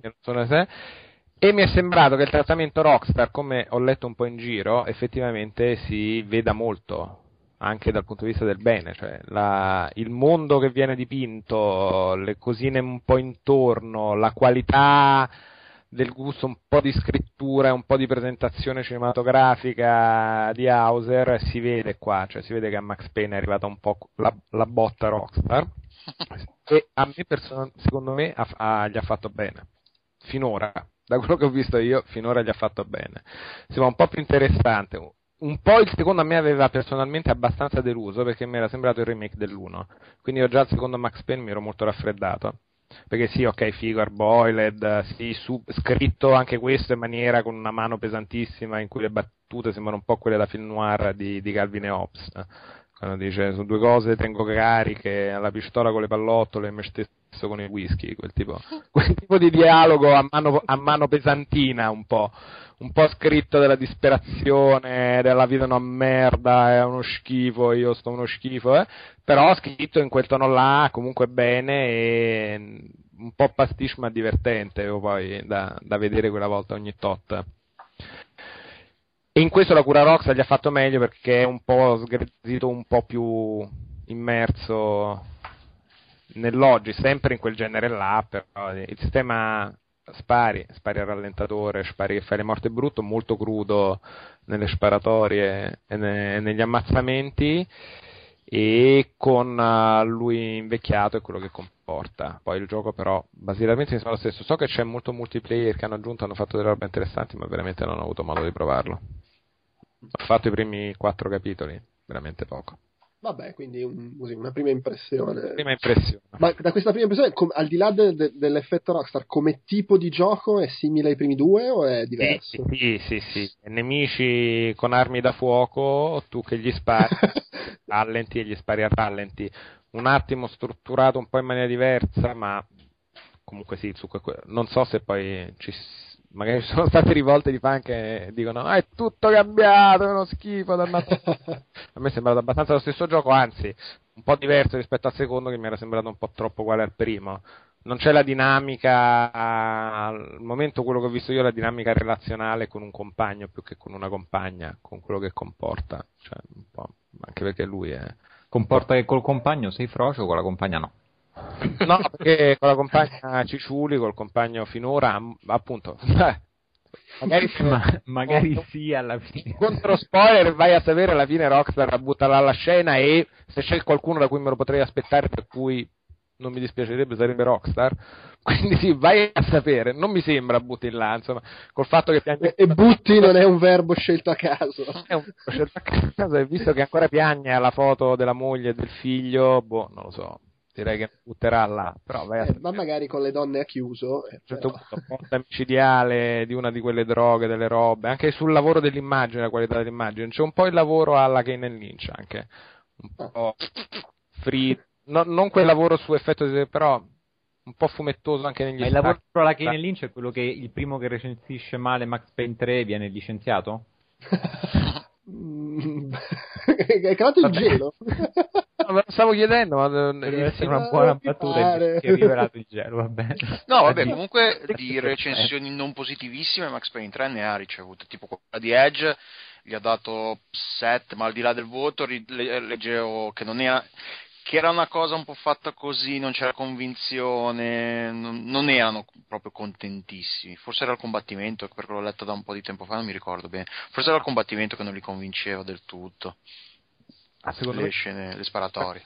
Non so quanto varia più avanti. Quello che gli si può dire è che rispetto a come si è evoluto il genere da quando è uscito Max Payne 2, gli spara tutto in terza persona con effetti vari questo è ancora legato a quella roba là, è ancora molto un corridoio e c'è poco da fare in giro che non sia andare in giro provare a trovare qualche provetta e sparare a tutto quello che si muove. Mm. Però c'è le coperture. Ah, c'è il sistema di copertura, è vero, c'è eh, il sistema eh. di copertura. Quello, la novità del sistema di copertura, non so se è quello che abbia scassato il cuore alla gente, ma la novità c'è il sistema di copertura, vabbè, ma per il resto è abbastanza canonico, non, finora non, personalmente non ho avuto grandi guizzi tipo, ah, questa sparatoria è una roba che non ho mai visto da nessuna parte, no.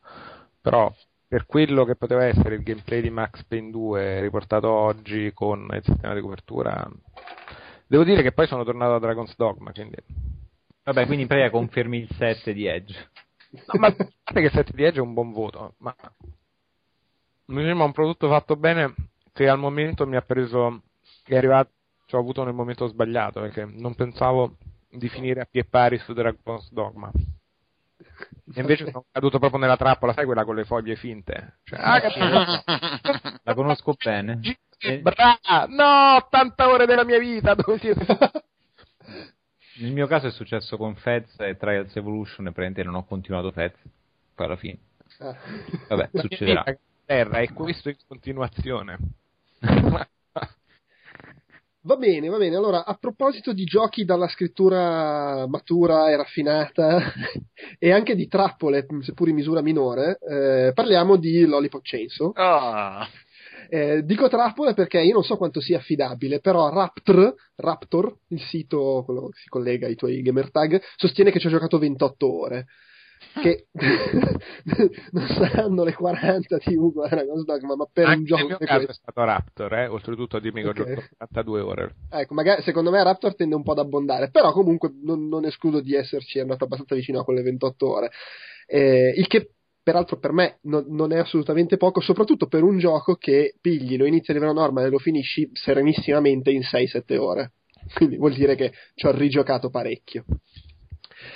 Perché mi è piaciuto molto. Allora, vabbè, non credo di dover spiegare cos'è il gioco in cui, in cui vai in giro a tirare le mazzate i colpi di motosega agli zombie e il tuo personaggio è la, l'adolescente ragazza pompon. E ci sono le canzoni, so, Suda 51, le, le, le cialtronate, le canzoni, le citazioni, il pop, il punk e il rock, eccetera. Bella come descrizione. A me ha fatto un po' venire in mente i picchiaduro scorrimento de, de, de, dei tempi 16 bit, nel senso che ha un po' quel tipo di progressione lì, ogni tanto c'è, le, ci sono i boss variopinti, c'è anche la, la, sequenza dell'ascensore che non mancava mai in quei picchiaduri, mm. in cui puoi buttare la gente giù dall'ascensore o menarla. Spensierato, divertente, non ha assolutamente un sistema di combattimento ultra tecnico come sono invece i picchiaduro, tra virgolette, a scorrimento moderni in genere penso che Bayonetta c'è un sistema molto più complesso. Sì, cioè, Baio- vabbè, Bayonetta è proprio l'estremo opposto, è, è, un altro pianeta. Sì, sì, eh, per dare magari appunto questa... perché magari uno pensa al protagonista discinta, magari no, no, l'associazione ecco, può venire. E soprattutto è anche questo giapponese, sai, uno pensa magari alla squadra giapponese, no, non è assolutamente esatto. tecnico come, come, altri, ma come anche solo Devil May Cry o... non, ho, non ho mai giocato a Metti Ninja Gaiden, però da quello che mi dicono anche quelli sono ben più complicati. Ninja Gaiden era difficile e molto complesso, sì, confermo. No, questo è molto semplice. Ha una discreta varietà di mosse nel momento in cui ne hai sbloccate e comprate un po', e, e, quindi diventa anche divertente usare diverse tecniche. Punta molto sul fatto del punteggio. Cioè, se ti diverti a rigiocarlo, poi lui ha il suo sistema di ranking, di classifiche, obiettivi da sbloccare. C'è anche proprio il ranking mode basato solo sul punteggio, dove non c'è neanche il negozio per comprare la roba, eccetera. E, e, quindi lì poi diventa importante imparare a usare le diverse, le diverse combo che appunto sono abbastanza diverse, ci sono gli attacchi a terra, quelli, quelli in piedi eccetera, anche perché è importante per fare tanti punti ammazzare tanti nemici con un colpo solo, quindi conta magari raggrupparli, stordirli tutti assieme e poi andare di motosega.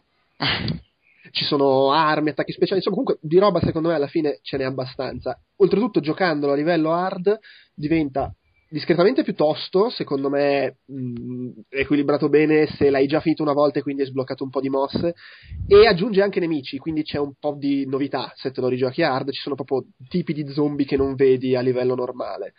Eh, I boss li ho trovati molto divertenti, anche piacevoli da rifare. È completamente fuori di cozza a livello di idee visive, cose che succedono folle completo, molto la butta sul ridere, sulla volgarità, sangue, morte e distruzione, però non si piglia mai particolarmente sul serio. E, boh, io mi sono divertito un sacco, cioè ci ho giocato 28 ore, ribadisco, giocandolo e rigiocandolo, anche più di quanto avrei fatto normalmente perché a un certo punto mi sono impuntato a fare qualche achievement, è tipo il terzo credo gioco su cui ho fatto mille punti, gli altri erano Bioshock e il primo Dead Rising, c'è un po' una tematica non morta a, collegarli volendo. A me è piaciuto da matti. Sicuramente non, non, bisogna cercarci dentro, ripeto, il picchiaduro stratecnico e bisogna essere un attimino pronti a cioè, aspettarsi un attimo questo stile, come dire, un po' sopra le righe, eh, violento, barra volgare, barra, barra cazzaro. Ma quindi in sostanza è un gioco brutto che ti è piaciuto? No, no, beh, no quello è per esempio la Killer 7 o No More Heroes. Ah, ok. Quelli, quelli, sono giochi secondo me che hanno grossi problemi, ma sono lo stesso divertenti per, per, per, le cose di circostanza. Qua secondo me c'è un bel equilibrio, cioè non è il capolavoro del picchiaduro, però è un picchiaduro divertente, con una discreta quantità di cose da fare. Eh, fra l'altro non ho neanche, cioè ho fatto tutti gli achievement, ma non ho sbloccato tuttissimo perché ci sono tipo dei costumi e degli artwork che non ho preso. Però vabbè, mi ero un po' rotto le palle a un certo punto. E, ed è in più anche divertentissimo se ti piace lo stile, tutto il contorno. Però secondo me è comunque divertente da giocare. Sicuramente è divertente finirlo una prima volta, poi non è detto che ti piaccia al punto da giocarlo e rigiocarlo e rigiocarlo.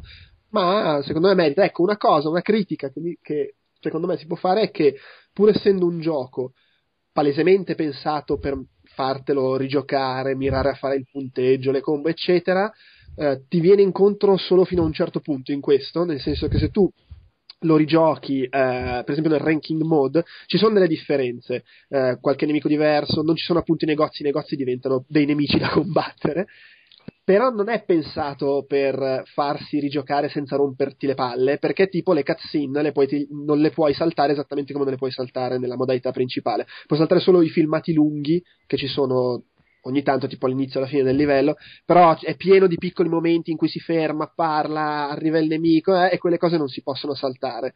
Quindi quando magari giochi la quarta volta allo stesso livello perché vuoi fare il punteggione, lo giochi con di fianco lo smartphone e quando parte la cutscene ti guardi la posta. ecco, e questa cosa secondo me è un po' un peccato, potevano lavorarci un pochino, però in effetti è più una roba da... da che è una cosa studio... molto giapponese, eh, questa. Esatto, diciamo. è, è più da studio occidentale farsi sta sega mentale di facciamo un ranking mod pensato bene. sì, facciamo un'interfaccia utente che abbia del senso, più comprensibile che critica. Proviamoci. Ma no, dai, andiamoci a mangiare ramen. No, no, non puoi neanche pretendere che da un gioco di Grasshopper, che secondo no, me comunque vabbè, ma... è raffinato del loro solito, poi ci siano queste, queste finezze. Per esempio, in Bayonetta il negozio puoi accedervi dai menu di gioco, qua no, se vuoi comprare della roba devi rigiocarti un pezzo di un livello per raggiungere un negozio e comprare le cose. Beh, infatti l'onore di Bayonetta è che molte de- delle cose di cui si scherzava due secondi fa invece era fatto molto bene. Sì, L'interfaccia, il modo in cui si sbloccava, funzionava la roba, bim bum bam, era molto ripulita rispetto anche pensato molto bene sul fronte della rigiocabilità. Ma infatti in questo Bayonetta è, è, è, paradossale perché è uno dei giochi più giapponesi della storia, ma in queste cose è perfino più curato della maggior parte dei giochi occidentali. Sì. Bene, ah, per inciso, io l'ho pagato 38 euro mi sembra su Zavvi e, e secondo me li, li vale, soprattutto poi se ci giochi 30 ore come ho fatto io magari se su Amazon è a 20, 25, 26 eh, sterline. Allora, quelle fasce, di, quelle fasce, di, prezzo lì secondo me ci stanno. Pagarlo 70 euro alla, alla rinascenza, insomma, eh, i prezzi che a volte vedo in Italia, soprattutto poi se sei magari uno che piglia, se lo gioca a livello normal, finisce e morta lì, direi proprio che non ne vale la pena. Per quanto comunque finché dura, secondo me è proprio divertentissimo, pieno di, di, di idee strampalate e, e, e, importantissimo, mi è capitato più di una volta di dover mettere in pausa perché stavo ridendo come un coglione quello che succedeva e non mi capita spesso con i videogiochi questa cosa. Bene, Invece, do- dopo questo tripudio di colore, cuoricini, comicità, eh, proprio gioia di vivere, passiamo al marrone di Battlefield 3 con Delu.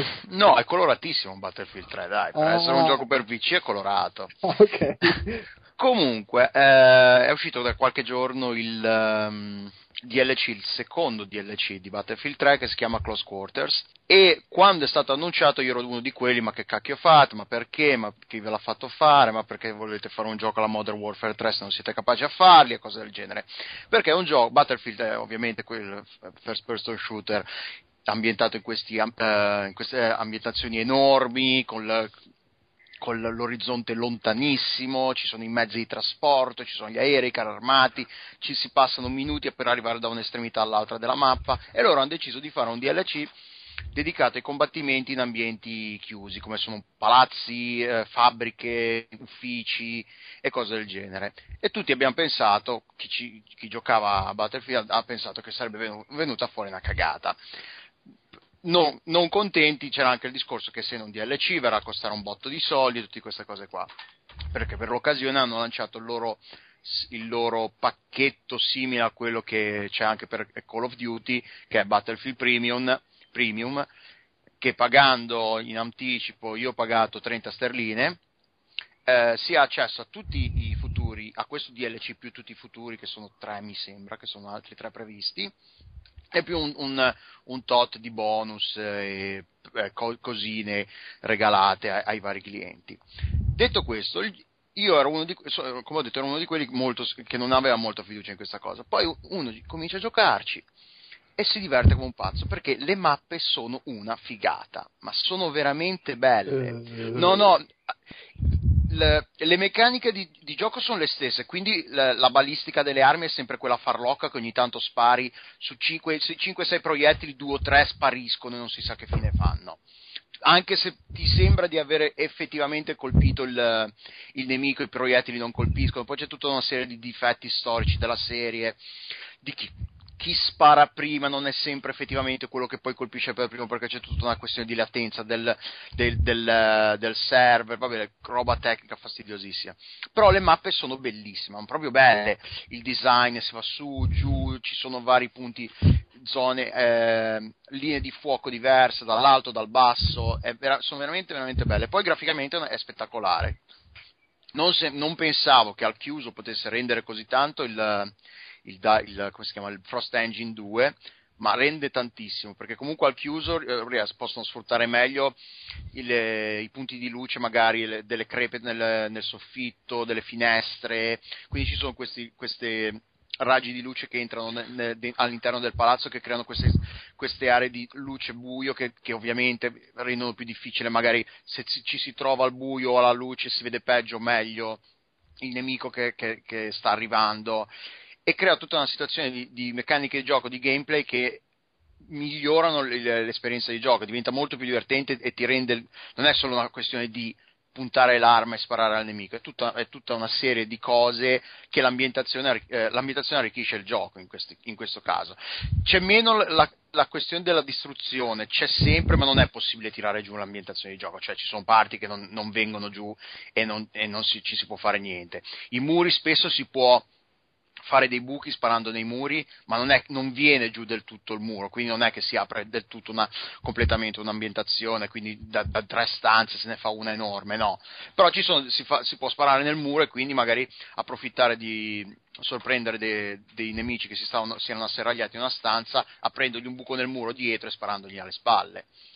E, um, detto questo, sì, le mappe sono belle, sono 4, 5, adesso mi ricordo perché non mi ricordo neanche che non le ho contate. Ah, introduce, introduce tutta una serie di armi nuove, de, modalità per sbloccarle che sono più, me, più, o meno discutibili perché obbliga tipo il medico a usare il lanciagranate che, che sostituisce il, me, il, il, kit di pronto soccorso per curare i compagni, quindi ti viene a chiedere, ti viene a pensare perché devo fare questa cosa, se voglio usare il medico, perché mi devi togliere per forza il, il kit di pronto soccorso, che è un po' una stupidata. E introduce anche la modalità di gioco che è il Gun Master, loro la chiamano, che era in Call of Duty si chiamava Gun, Gun qualcos'altro che non mi ricordo, che praticamente si parte... Co- copiata da Call of Duty. Sì, sì, co- copiata da Call of Duty, dalle quali si parte tutti con la pistola in Call, mentre in Call of Duty si, si, sale di un livello di arma, un, un, si, uccide un, si, uccide un, nemico e si ottiene l'arma successiva, e si ha sempre quell'arma in mano, non è che si, ha, si, si ottiene la pistola, poi si ottiene l'altra e se le, eh, si tengono tutte nel, in inventario. Si avrà sempre quella, quell'arma unica in, in, in, a disposizione. Quindi e quindi ogni due uccisioni si passa al livello successivo, quindi è pistola, tipo poi pistola mitragliatrice, poi lo shotgun, e sono 17 livelli, quindi 34 uccisioni per arrivare in cima, e se non sbaglio vince chi arriva a 17 per prima, se non sbaglio, io ovviamente non sono neanche mai arrivato vicino, forse sono arrivato una volta a 8, 9, ma no, no, arrivare a 17 non è roba per me. Comunque no, bello, bello. Sei una, stai dicendo che sei una sega? No, sì, sì, decisamente. Poi figurati, in questi, in questi ambienti in cui, mentre a Battlefield 3 normale, diciamo, non conta solo saper sparare, conta anche il gioco di squadra, stare sempre con i compagni, eh, conquistare le, i punti di controllo, cioè tutta, non è solo una questione di sparare e basta.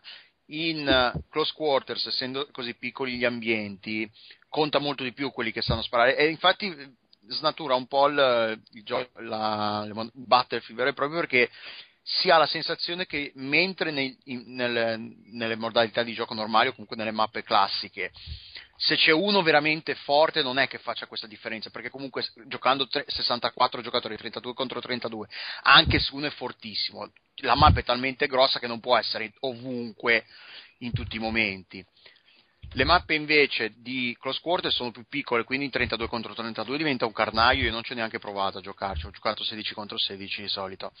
E in, questi, in, in numeri così bassi, in ambientazioni così, così, piccole, se ci sono uno, due o tre giocatori forti, la differenza si vede e, e, e dominano letteralmente il, il, le partite, come succede in Call of Duty, che uno che ti fa 34 uccisioni e due morti si vince la partita da solo, quasi che è un po', non, è un po' tradisce un po' lo spirito di Battlefield, però è anche vero che le mappe sono così belle che ci si fa anche meno caso, ci si diverte. No, no. Il DLC costa 15 euro, se non sbaglio, che sono 1200 Microsoft Points. Sì. E costa, e costa, anche 15 euro su Origin in versione PC. Io l'ho comprato, eh, ho comprato l'abbonamento premium, eh, che è la stessa cosa del, di Call of Duty Elite. Praticamente si paga in anticipo una, una, cifra che penso che sia, sono 40 sterline, quindi immagino che siano 49,99 in euro, una cinquantina di euro, e si ha diritto a tutti e quattro i DLC che usciranno da qui, eh, Close Quarters incluso ovviamente, fino alla fine dell'anno che ce ne saranno altri tre. Il prezzo, se il prezzo... Ma ce ne sarà uno poi tipo l'anno prossimo che non è incluso? Eh, si spera di no. Per, no, perché è la stessa mossa che avevano fatto con Gears of War, che l'ultimo DLC di Gears of War 3 non è incluso nel season pass. Tutto, ci saranno 80 milioni di mappe. Eh, non lo so, non, eh, al momento ne hanno, ne hanno, annunciati 4. Hanno annunciato Close Quarters, vabbè che è uscito. Poi c'è quello dei carri armati e dei mezzi di trasporto, e poi ce ne sono altri due che sono endgame e non mi ricordo un altro, che non hanno detto cosa, in, in, in, eh, attorno a quale tema ruoteranno. E dal punto di vista economico conviene. No, perché allora scusa, scusa. Sì, dimmi. Perché ho aperto Wikipedia, la grande salvezza de, di chi fa podcast. e, e, e, qua mi dice, vabbè, Back to Karkand è uscito da. da sì, subito. però Back to Karkand era incluso se si comprava la, la, sì, la, limited la, la, diciamo chiamiamola limited edition eh, che praticamente era la, la versione che, che, ti davano se preordinavi il gioco. Ok, e qua mi, qua mi, dice che quest'anno escono Close Quarters, Armored Kill e Aftermath, che esce a dicembre, mentre Endgame esce a marzo. Ah, Endgame esce a marzo, pensavo che entra, uscisse entro l, la fine dell'anno anche quella, allora... Eh, no. Eh, no, eh, Comunque dovrebbero essere tutti e quattro inclusi nel premium. Oh, ok. Che costa a seconda di dove lo si compra. Se lo si compra direttamente un, uh, su, su, Origin o su, immagino che ci sia, si possa comprare direttamente su Xbox Live o PlayStation Network, si paga un botto di soldi in più, mentre se lo si compra sui vari eh, negozi online, io l'ho preso su Zavi per esempio, e l'ho pagato 33 sterline, quindi si risparmia un buon 15%. Se eh, dal punto di vista economico conviene dire, decisamente prendere il, il premium se si, se si ha interesse a prendere questi DLC decisamente. Anche perché poi si ha, se si è un, abbonamo, un abbonato premium si hanno diritto a vari bonus tipo accesso riservato su alcuni server, eh, eh, weekend o intere settimane, al momento è in corso la settimana di esperienza, punti esperienza doppi, sono piccole cose che però almeno danno un senso a questi soldi che si, che si sono spesi perlomeno. Sì, com- comunque confermo, su Zavvi costa 41,55 contro i 49,99, parlo di euro. Ecco, esatto, sì, quindi sì, un, anzi, sì, un 15-20% in meno di quanto lo si paga, quindi sì, sì, sì decisamente una, sono soldi, so, insomma, sono soldi risparmiati, se sono soldi ben spesi sta a voi deciderlo, questo decisamente. Comunque se no, il, il DLC a me è piaciuto molto, sta piacendo molto e ne vale la pena secondo me. Inaspettatamente, tra l'altro. non me l'aspettavo. Va bene. Eh, allora adesso chiudo io la sezione Ci sta piacendoci parlando di Quantum Conundrum, che quando avevamo registrato una settimana fa avevo giocato un'ora e mezza, poi appunto dopo una settimana dobbiamo riregistrare perché si è perso mezzo episodio e ho finito il gioco nel frattempo. Vabbè, ottimo. Allora. Eh, sì, infatti aggiungiamo, infatti mh, impreziosiamo l'episodio, dopo dico anche due cose sul secondo episodio di The Walking Dead che ho, ho giocato in questi giorni. Ah, Comunque. Ah, okay. Sì, è uscito, è uscito, anche se su PlayStation, vabbè, dopo. Eh, Quantum Conundrum, allora, Intanto, per chi non lo sapesse e o non avesse ascoltato il nostro podcast sull'E3, eh, Quantum Conundrum è il nuovo gioco eh, di Airtight Games, che sono quelli di eh, Dark Void, che non è un gran biglietto da visita, come ben sappiamo.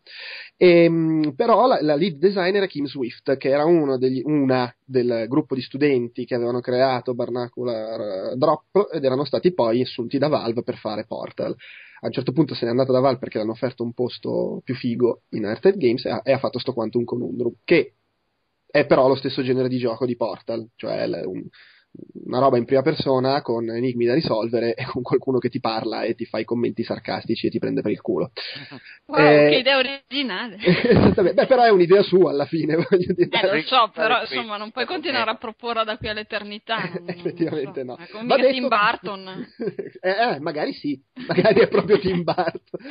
Eh, va detto che in realtà il tono è molto diverso, nel senso che è molto più spensierato, allegro, c'ha questo taglio visivo un po' alla Day of the Tentacle, tutto mm, sghembo strano sì. storto.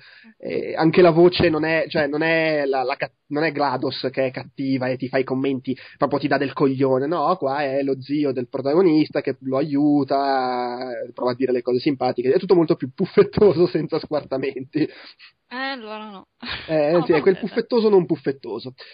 E tra l'altro l'idea di King Swift era di fare un gioco un po' più accessibile, mainstream rispetto a Portal, e presumo che sia anche da inquadrare in questo senso il, il diverso taglio estetico e visivo del racconto, mm. anche se secondo me non è che ci sia troppo riuscita, nel senso che è un gioco più, molto più soprattutto rispetto a Portal 2 più, più, difficile, non perché sono difficili gli enigmi, ma perché devi essere bravo a fare i salti, cioè a controllarlo. Arcade, che non è esattamente la miglior descrizione possibile come di un gioco mainstream.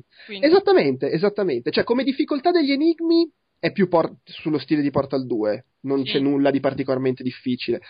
Però richiede, in realtà secondo me richiede molta più manu- manualità di Portal 1, perché Portal 1 c'aveva ogni tanto il momento in sì, cui...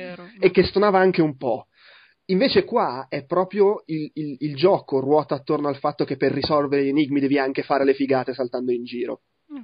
Perché il meccanismo è che tu hai, eh, cioè sblocchi mano a mano in realtà, comunque alla fine arrivi ad avere questi quattro poteri che, che ti permettono, che influiscono sugli oggetti all'interno degli ambienti di gioco, non su di te. Eh, quindi tu fai fare le cose agli oggetti, ma tu ti continui a muovere normalmente e li puoi rendere più leggeri, li puoi rendere molto più pesanti e resistenti, puoi rallentare il tempo e puoi eh, invertire la forza di gravità. Non puoi usare più poteri assieme, devi usarli una alla volta, però li puoi comunque combinarli perché attivi uno, poi subito attivi l'altro, poi l'altro. E la, la, cosa figa del gioco è che ti ritrovi a fare robe assurde, tipo esempio di una roba che non succede esattamente nel gioco, ma che potrebbe succedere. Tu rendi leggero un divano, così lo puoi sollevare. Lo lanci, appena l'hai lanciato, fermi, rallenti il tempo, così riesci a saltarci sopra. a quel punto lo usi come mezzo di trasporto mentre ci sei sopra.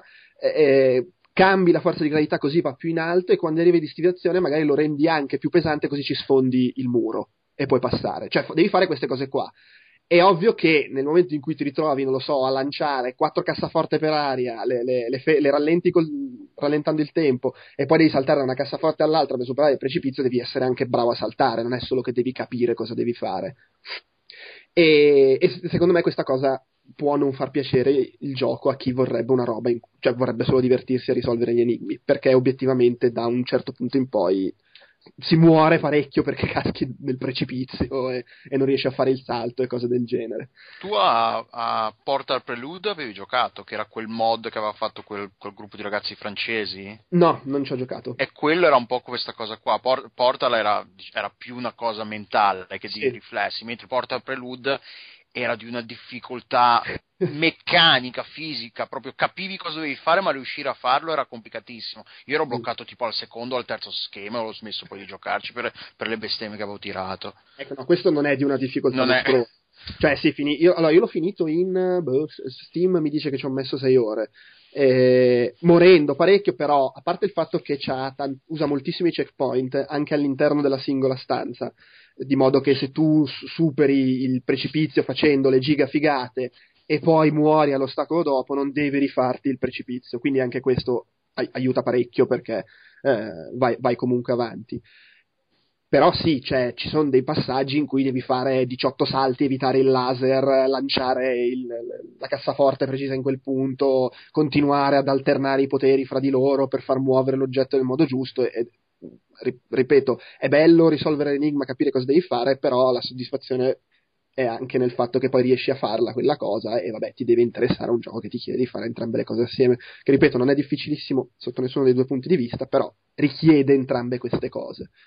E, e io mi ci sono divertito parecchio devo dire. Eh, non, non, ci si deve aspettare secondo me Portal anche dal punto di vista della, della narrazione nel senso Poi, che non è mi, mi sembra che la cosa che differenzi molto i due giochi e che potrebbe essere anche una delle cause per cui Kim Swift se n'è andata è la tendenza iniziale da quello che si legge nel progetto di Portal 2 di inserire molti più elementi giocosi e farlo e poi il 2 anche rispetto al primo era invece molto più ristretto, era molto più esperienza anche narrativa e con delle idee ma comunque tendono in Valve mi sembra molto a stringere e ripulire più che ad aprire il game design a 20.000 robe e cose. Mi sembra che abbiano supporta sì, sì, ah, più il fatto esperienza e qui più il fatto o oh, io invece voglio fare il gioco giocoso che ha gli elementi che si mescolano, che fai, che se devi essere anche bravo.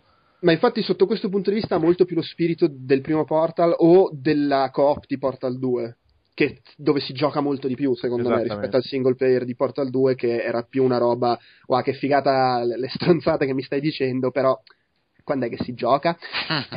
e... No, ma secondo me si giocava anche parecchio, eh, però sempre me... molto andato a più a restringere che non a, che non a sbrodolare, sì, con l'impianto narrativo che ti acchiappa. Sì. No, vabbè, adesso cioè, non, non, vorrei mettermi a discutere di Portal 2, però cioè, a me... Anche perché io mi ero preso delle critiche per quello che avevo detto di Portal 2, no, che più o meno era me, questa roba qua. A me il single eh, player di Portal 2 ha divertito sentire i racconti, però veramente avevo la sensazione di vabbè, adesso devo fare due salti per arrivare al prossimo punto in cui ascolto un tizio che parla. E che mi aveva un po' lasciato perplesso, infatti poi mi sono divertito un sacco con la coop. Questo non è assolutamente questa cosa, cioè, anche perché la voce, cioè, non è che ci sia sta gran scrittura in Quantum Conundrum, c'è sto spirito gioviale, allegrotto e simpatico. Ogni tanto c'è una battuta azzeccata, ma non, non, è assolutamente nulla da gridare al miracolo. Mentre Portal 2 era una figata, i dialoghi, le battute e il racconto. Vabbè. Ma era doppiato in italiano? Eh, porta... Vai, basta parlare di Portal 2, scusate, basta. Eh, pare, Stavo chiedendo se, le- se i dialoghi di Portal 2 li aveva scritti Sorkin, quindi... Eh, però secondo me questo, ripeto, se, se ti piace l'idea del gioco, il il concetto del gioco, questo è molto divertente e da un certo punto di vista più, più- più divertente come gioco in senso stretto del, del single player di Portal 2. Lo so che qua ci sarà gente che si strappa i capelli, però io la vedo così.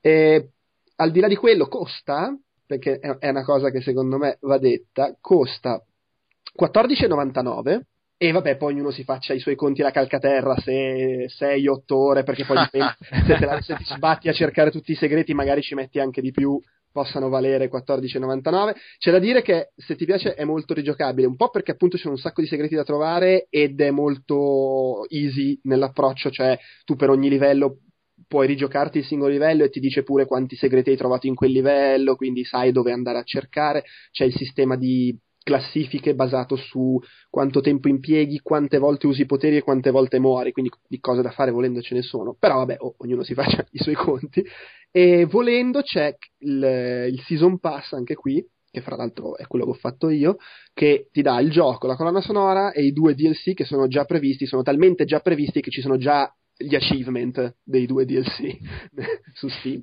Il gioco è uscito su Steam e esce a- verso metà luglio su PlayStation 3 Xbox Ma 360. come non facciamo il flame sui DLC che sono parti di gioco che hanno tolto in fase di sviluppo per poi venderle a parte e farci più soldi? No, ma queste non le hanno tolte, queste hanno deciso in fase di sviluppo che sarebbe stato così. Appunto. Ma a me non me ne frega, a me No, di tutte queste polemiche me ne frega veramente poco, nel senso per me l'unica questione che conta è se ritieni che valga la pena di spendere i soldi, li spendi, se no non lo fai. Se li spendi e ti lamenti, sei un coglione. Ah, Buono. quello sì.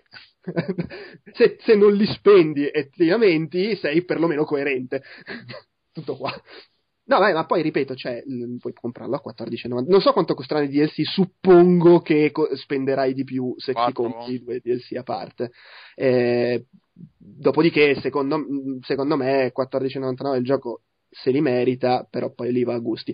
Ma c'è da dire una cosa, a me non ha dato particolarmente fastidio, non perché non sia d'accordo, ma perché semplicemente giocandoci non mi ha dato fastidio, però vedo che molti si, tra virgolette, lamentano del fatto che graficamente non è un granché, ed è vero, perché è proprio Unreal Engine eh, usato senza particolari, come dire, trovate tecniche o, o, o stilistiche, anche se usa dei colori anche se sono un po' mosci secondo me. Ah, ecco. però sì è colorato alla, alla fine a me stilisticamente non è dispiaciuto però ci sta che uno possa dire vabbè ho visto cose migliori probabilmente anche in questo range di prezzo eh, nell'ambito Ah, tra l'altro, scusa, notavo che eh, gira solo su Windows 7 tra i system requirements, quindi quindi eh, insomma, su PC non è ovvio che la gente Ah! ha Windows 7 vabbè sì ci può essere su chi ha PC. Eh, no. e, e cosa vuoi che ti dica No, niente, lo segnalavo, che magari qualcuno è interessato che ha ancora visto o XP. Io per esempio ho non visto, voglia. mi interessa abbastanza. eh. minchia vista neanche XP stai proprio malissimo Sì. Ma in realtà sai che c'è che quando ho installato Vista, e qua mi stragratto e faccio 2000 scongiuri, non ho avuto grossi problemi come li avevo con le esperienze di Windows precedenti e quindi finché Ah. fa quello che deve fare non vedo assolutamente perché cambiare. no no beh chiaro beh vabbè, magari perché vuoi giocare a giochi che non girano su vista Esattamente. forse sì. potrebbe arrivare, vabbè, a parte che comunque, ripeto, esce adesso su PS3 360. Anche se, allora, non lo so, non mi sento di metterci mano sul fuoco, però impressione mia è che è un gioco che ti richiede di fare tutti questi salti, gni gni, la, la precisino, così, Mouse col, col- col mouse sia un filo più comodo. Però non lo posso sapere, magari in realtà si gioca una crema col pad. Ecco, una cosa che mi sono dimenticato di dire, che secondo me è importante, è che eh, appunto c'è molto elemento platform, soprattutto in alcuni livelli, non costantemente, però c'è, e non hanno minimamente pensato di mettere, non dico che si vedano le gambe del personaggio come succedeva in Mirror's Edge, ma cazzo perlomeno l'ombra. Non hai nessun riferimento se guardi in basso, infatti a volte non so, a me, perlomeno a me capitava di cascare perché saltavo troppo tardi o saltare troppo presto, insomma le classiche cose da platform che con un FPS poi diventano magari un pochino più, più complicate. Una cosa carina invece è che il protagonista è un bambino e infatti l'inquadratura è più bassa rispetto a dove è di solito negli FPS che, che, vabbè è una cosa carina perché è un accorgimento coerente col personaggio e poi tra l'altro rende un po' meno stupido il fatto che non puoi, non lo so, superare lo steccato alto, che tipicamente negli FPS sei il marine che non riesce a superare la cancellata. Qui alla fine ha senso che un cazzo di nanetto bambino non riesca ad arrampicarsi sul tubo alto e robe del genere. Ma boh, fine, questo è Quantum uh, Conundrum. Ultima cosa, ho, ho, giocato il secondo episodio di The Walking Dead, su cui in realtà non è che ci sia tantissimo da dire di nuovo senza parlare della trama e non voglio parlare della trama perché sarebbe un peccato. Eh, è assolutamente come il primo episodio, cioè il, il, giocare è fare le scelte, giocare con la storia, decidere cosa fare nelle situazioni un po' di, di panico, da oddio, oddio, stiamo morendo tutti, scappiamo gli zombie, i mostri. Cioè, è perfino meno avventura grafica del primo, il che è tutto dire. Cioè, ci sono, credo, due situazioni in cui devi combinare gli oggetti e una non è neanche obbligatoria. e, però è molto bello, secondo me ovviamente se piace questo tipo di cosa, sempre un po' alla, alla Heavy Rain, è molto è molto horror, non tanto perché ti fa vedere eh, effettivamente la roba splatter, anche se qualcosina c'è, ma per le situazioni che racconta che sono abbastanza agghiaccianti, devo dire. E ma anche se magari... il fumetto della serie TV? Eh, diciamo che alcune cose sono dalle parti hanno quella crudezza che ogni tanto c'è il fumetto che dici ah però ah, sì infatti sì, sì, esatto. anche se chiaramente manca ma perché per forza al secondo episodio quel, quell'elemento del fumetto che sono tre anni che leggi questo personaggio adesso te lo ammazzo che vabbè mi lasciate sì. ehm, no però ci sono delle situazioni molto carine e qui è molto l- l- racconta insomma del, della situazione da sono mesi che stiamo qui bisogna, bisogna cercare di sopravvivere, trovare cibo, robe del genere, ed è molto incentrato sul cercare di, fa- di costringerti a prendere una posizione fra le, le, fazioni che si creano e ti invita costantemente a farlo, anche se tu puoi cercare di rimanere un po' nel mezzo, di fare il cerchio bottista, ma poi il momento clou dell'episodio devi decidere cosa fare e lì sono cazzi. Ah. Eh, secondo me è molto molto riuscito è fatto bene anche nel recuperare le decisioni che hai preso nel primo episodio, sia le cose grosse, sia anche eh, ci sono tantissimi momenti in cui i personaggi ti rinfacciano quello che avevi fatto. E Ma io sto... sono a tempo, nel senso, eh, Dipende. puoi starci quanto vuoi a pensare. Dipende, ci sono situazioni in cui decidi cosa fare e c'hai tutto il tempo che vuoi, altre situazioni in cui invece c'è la classica barretta che si consuma eh, anche perché magari la situazione tipo stanno arrivando gli zombie ha pure senso che tu abbia un tempo limite per decidere cosa fare o cosa dire. Uh-huh. E, tant'è che molte situazioni prevedono anche che tu non decida nulla e, ha, e ci sono poi delle conseguenze se tu non decidi cosa fare. E, no, e devo dire in questo è fatto, è fatto veramente bene e, e, secondo me è sempre molto, molto carino, molto, molto, divertente. Stavo dicendo una cosa quando mi hai interrotto, me la sono dimenticata, porca troia. io, ecco, no, questo volevo dire che io sto facendo due partite perché siccome il primo episodio l'ho giocato in tutte e tre le versioni, perché una l'avevo comprata e poi Telltale mi ha dato i codici per le altre due, ho, ho comprato il secondo episodio su 360 e ce l'avevo su PC perché avevo, mi hanno dato proprio la serie intera, perché su PC puoi avere solo la serie intera. E quindi su 360 sto facendo la partita, tra virgolette, mia, in cui faccio quello che vorrei fare. Su PC gioco come se fossi un, uno psicopatico, tipo, tratto tutti di merda, non aiuto nessuno, se si può ammazzare qualcuno lo ammazzo. e, e e, quando c'è da decidere qualcosa faccio l'opposto di quello che faccio nell'altra partita. Ed è, è comunque vedi cose anche molto, molto diverse e carine, anche se poi chiaramente a grandi linee la trama rimane quella, perché vabbè, è, è ovvio. E, e, insomma, bello, bello, figo. Eh, secondo me merita assolutamente se piace The Walking Dead. Eh, quel, quello stile di storia e questo e questo tipo di gioco. Tra l'altro, nel terzo episodio si, si, per il terzo episodio si suggerisce che si vedrà la. Adesso non mi viene in mente il nome, la città del governatore comunque. Eh, non mi ricordo anch'io, ma eh, vabbè, però insomma, cioè, il vabbè, govern- è il, eh, il governatore bello del mondo, quindi per forza ci va. Perché chi, chi, magari non sapesse, non avesse seguito, è, am- è, ambientato nella stessa cronologia del fumetto, non del telefilm, mm. il gioco. Il primo episodio iniziava prima dell'inizio del fumetto e si concludeva nel periodo in cui Rick è ancora in coma. Questo è ambientato tre, tre, mesi dopo, quindi è ambientato in parallelo al fumetto, anche se non ci sono personaggi del fumetto, non, non si incontrano, se ne incontravano un paio nel primo episodio. Comunque bello, bello. Eh, potendo lo consiglio su PC perché graficamente insomma, rende meglio, anche se non è che ci sia questa differenza colossale. Fine. Uh, ok, niente racconti dall'ospizio, perché abbiamo giocato solo a giochi nuovi di recente, e, a parte Calcaterra che gioca le sue cose strane, ma non sono Eh, abbastanza... eh, io però vorrei, far- dovrei- vorrei fare una domanda dall'ospizio. All'ospizio.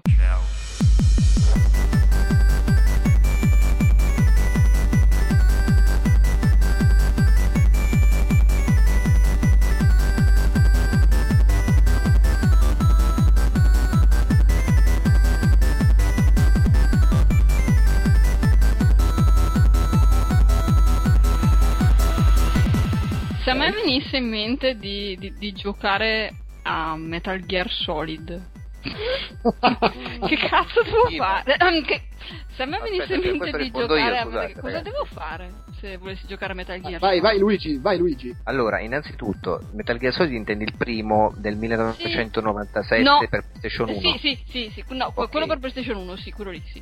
Allora, ti interessa il comparto grafico da un punto di vista... Eh, Cioè, vedere il gioco di merda? Sì? Oppure è influente, dici vabbè, ma l'importante per me la storia, comunque recuperare un pezzo di, di arte del passato. No, io vorrei giocarlo. Cioè, non voglio leggermi il testo del gioco. No, Cavolo. perché il testo del gioco è importante, insomma. Cioè, No, io Gear. interessa Luigi già in gioco. crisi. Che cavolo di domanda mi fai? Ti interessa il comparto grafico? No, perché ti dico, perché c'è un'altra versione che è uscita per, per Nintendo GameCube che è più piacevole, è più piacevole visivamente. Ah, Eh. ok. Tu mi stavi domandando se volevo un'esperienza videoludica fi- filologica. Ti, ti sta chiedendo se è un problema giocare con la versione PlayStation 1 che oggi la guardi e ti vengono i conati di vomito. Eh, Esatto. infatti, eh, Eh, se posso anche quella più darlo, sì. Però eh, eh, ho un problema che, che, che io GameCube mi sa che non ce l'ho. Beh, però su Wii dovrebbe girare. Sì, sì, come no. Sì, però so che c'è, adesso non so se, su- su- tu, se tu sei d'accordo Luigi e io non l'ho giocata la versione GameCube, però so che c'è gente che la trova, un- che trova che tradisca un po' in alcune cose l'originale. Ma Sì, cambia perché i filmati sono alcuni- tutti rigirati. Come? Eh, I filmati sono tutti rigirati. Eh, per esempio. Sì, sì, sì, cambia effettivamente la- la spettacolarizzazione. Delle Quindi- promotion video. Ma è quindi- stato disconosciuto da Kojima, tornando credo. al discorso di prima, oppure Ma no? che gliene frega Kojima, ma No, figura. no, no. C'hai Vabbè, piedi ci- tutte le edizioni ava- possibili di Metal Gear Kojima. Sì, Anche- però la versione GameCube l'ha diretta un altro. Non, non Ma non c'erano di mezzo i Silicon Knights? Cioè, Esatto. fatto loro. Era- Eh, Erano i Silicon Knights con eh, Takeshi Mai che si è occupato tipo della regia dei filmati, mi sembra, Mike, ma non, vorrei Takashi dire- Miike, che, che Taka- Takashi Miike ha fatto la regia, può voler dire fa cagare com'è bellissimo. Sì, no, beh, è abbastanza... Allora, gli amanti anche di Takeshi Miike è divertente sul fronte registico perché è quella tamarrata là, tipo un po' ancora... Da un certo punto di vista ammicca quello che è diventato anche il eh, combattimento dei Metal Gear successivi, cioè... Sì, co- scusa, comunque non è, non è Takashi Miike. ho- No, ok, Wiki- guarda. Wikipedia ci, ci corre in aiuto ancora una volta. male Tale Ryuei Kitamura, Kitamura. che ha scritto e diretto le sequenze, da- le sequenze d'azione, insomma i filmati, eh, e nella, non, non credo di aver mai visto niente di suo, vedo che ha curriculum Godzilla Final Wars del 2004. Ah, però. Vabbè, comunque, scusa Ugo, ti ho interrotto, continua pure. Vabbè, comunque, nei filmati c'è quella tamarria giapponese estrema action rispetto all'originale. Però mi sembra scomodo rigiocarselo su GameCube. Io forse ce l'ho, ma Eh, ma su GameCube devo prendere anche il pad, quello... Eh, que- però, beh, puoi giocartelo su Wii, però devi us- col pad del, del Sì, del scusa, Se è una sì, PlayStation 2 ci puoi, gioca- puoi giocare la versione PlayStation su PlayStation 2, no? E per su PlayStation 3? Mm, non so se li supporta. Dip- Ce l'ha- dipende se è compatibile il singolo gioco, perché di base funzionano, poi ci Eh. sono sempre gli sbattimenti. Tra l'altro, se è una PlayStation 3 comprata dopo un tot, non hai la retrocompatibilità. Eh, esatto. Esatto, io l'ho Ma preso. per prescindere da quello, non è in vendita in versione PS1, non esiste su PS3 comprarsi Ehm, PS1. Su P- Non è- non c'è sul PSN, Stra- mi sembrerebbe strano ci Esattamente. PSN. eh, sto cercando su Wikipedia, però ho dei limiti anch'io, eh. ah, ah, vi ho Ah, eh. No, sempre per, per Ah. La versione GameCube ha il motore grafico di Metal Gear Solid 2 Mhm. e quindi penso sia anche un po' modernizzata come sistema di controllo probabilmente rispetto all'originale che secondo me è un po' scomodo su alcune cose da giocare oggi per come siamo abituati. Ad ogni modo vedo che, l'origina- che c'è su PlayStation Network Metal Gear Bene. Solid, quindi Bene, dovrebbe dai. esserci da scaricare Sì, sì, su... Sì, sì, sì. Tipo, ma puoi giocarlo anche su PSP e PS Vita magari.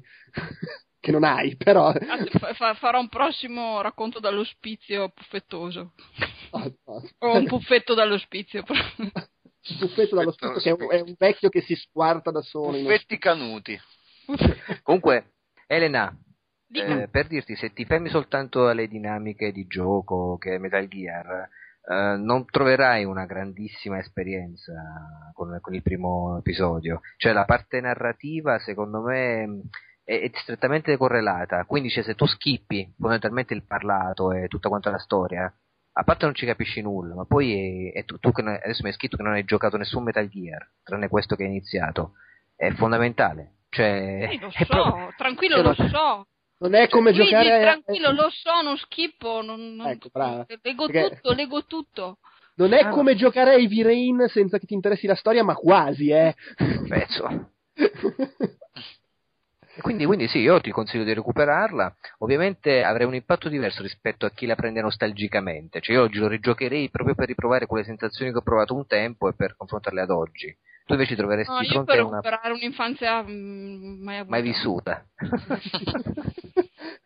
Io però ho un ricordo di te che avevi iniziato il primo su, eh, infatti su quello che ho scritto e, e, e, e, non eri molto soddisfatto cioè, e ti incartavi un po' sul fatto che era il gioco vecchio con le cose infatti, che oggi risultano un po' stronze da giocare. Infatti, ma è per quello che, che domandavo. Eh, però. Tutta male. Secondo me sai cosa devi fare? Mm. Ti leggi la scheda su Wikipedia del primo, mm-hmm. guardi su YouTube i filmati più importanti e poi giochi il 2. Ah, potrei anche, sì, effettivamente sì. Cos'era quel sito in cui c'era, che, che, ne, se ne era parlato una volta durante Outcast, dove ti raccontano i giochi, ci sono i filmati. Oddio, te... guardarti tutto Metal Gear Solid su Porca YouTube. Porca paletta, almeno gioca. È impegnativa come cosa, però poi vedi te. No, devi così... spiegare qualche colpa, non capisco, perché? Cioè, cioè, avrò la strada lastricata fino all'inferno. Ti dirò, secondo me, per non capirci un cazzo, gioca direttamente il 4, che no, almeno no. è figo, è bello e via. Eh, scusate, no. ma voi, voi, io parto, è chiaro che io parto con questi progetti ambiziosi che non mi portano da nessuna parte, però voi mi segate le gambe in questo modo. No, ma secondo me è più figo se devi partire da zero, ma parti direttamente dall'ultimo moderno, se per caso ti piace da morire, puoi andare figatissima a riscoprirti tutta la storia di Metal Gear.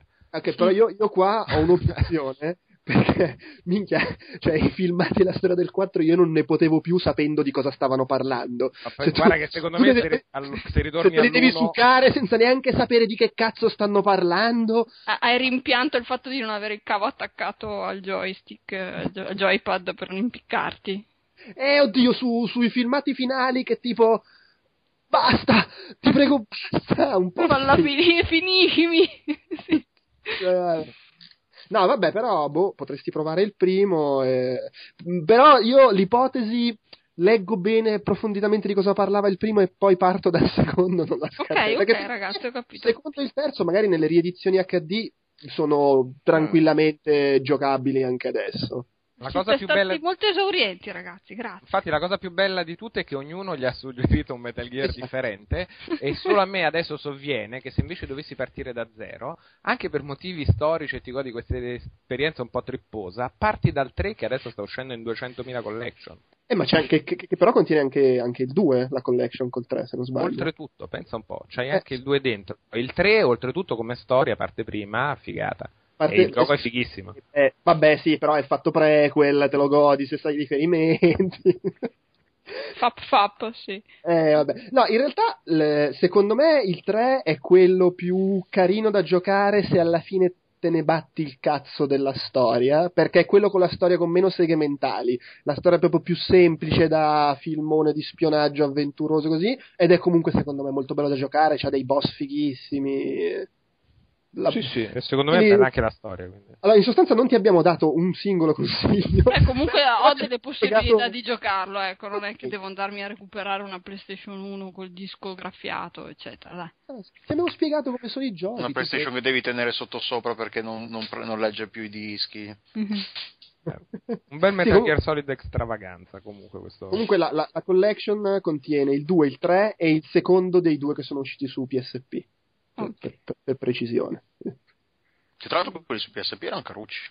Sì, sì, sì, eh, sì, che poi è il, questo qui, cioè il Peace Walker, il secondo uscito su PSP, è il seguito di Metal Gear Solid 3. Per cui... Mm-hmm un po' incasinata la continuity. Vabbè. Non abbiamo oh. neanche parlato di quello Game Boy Color.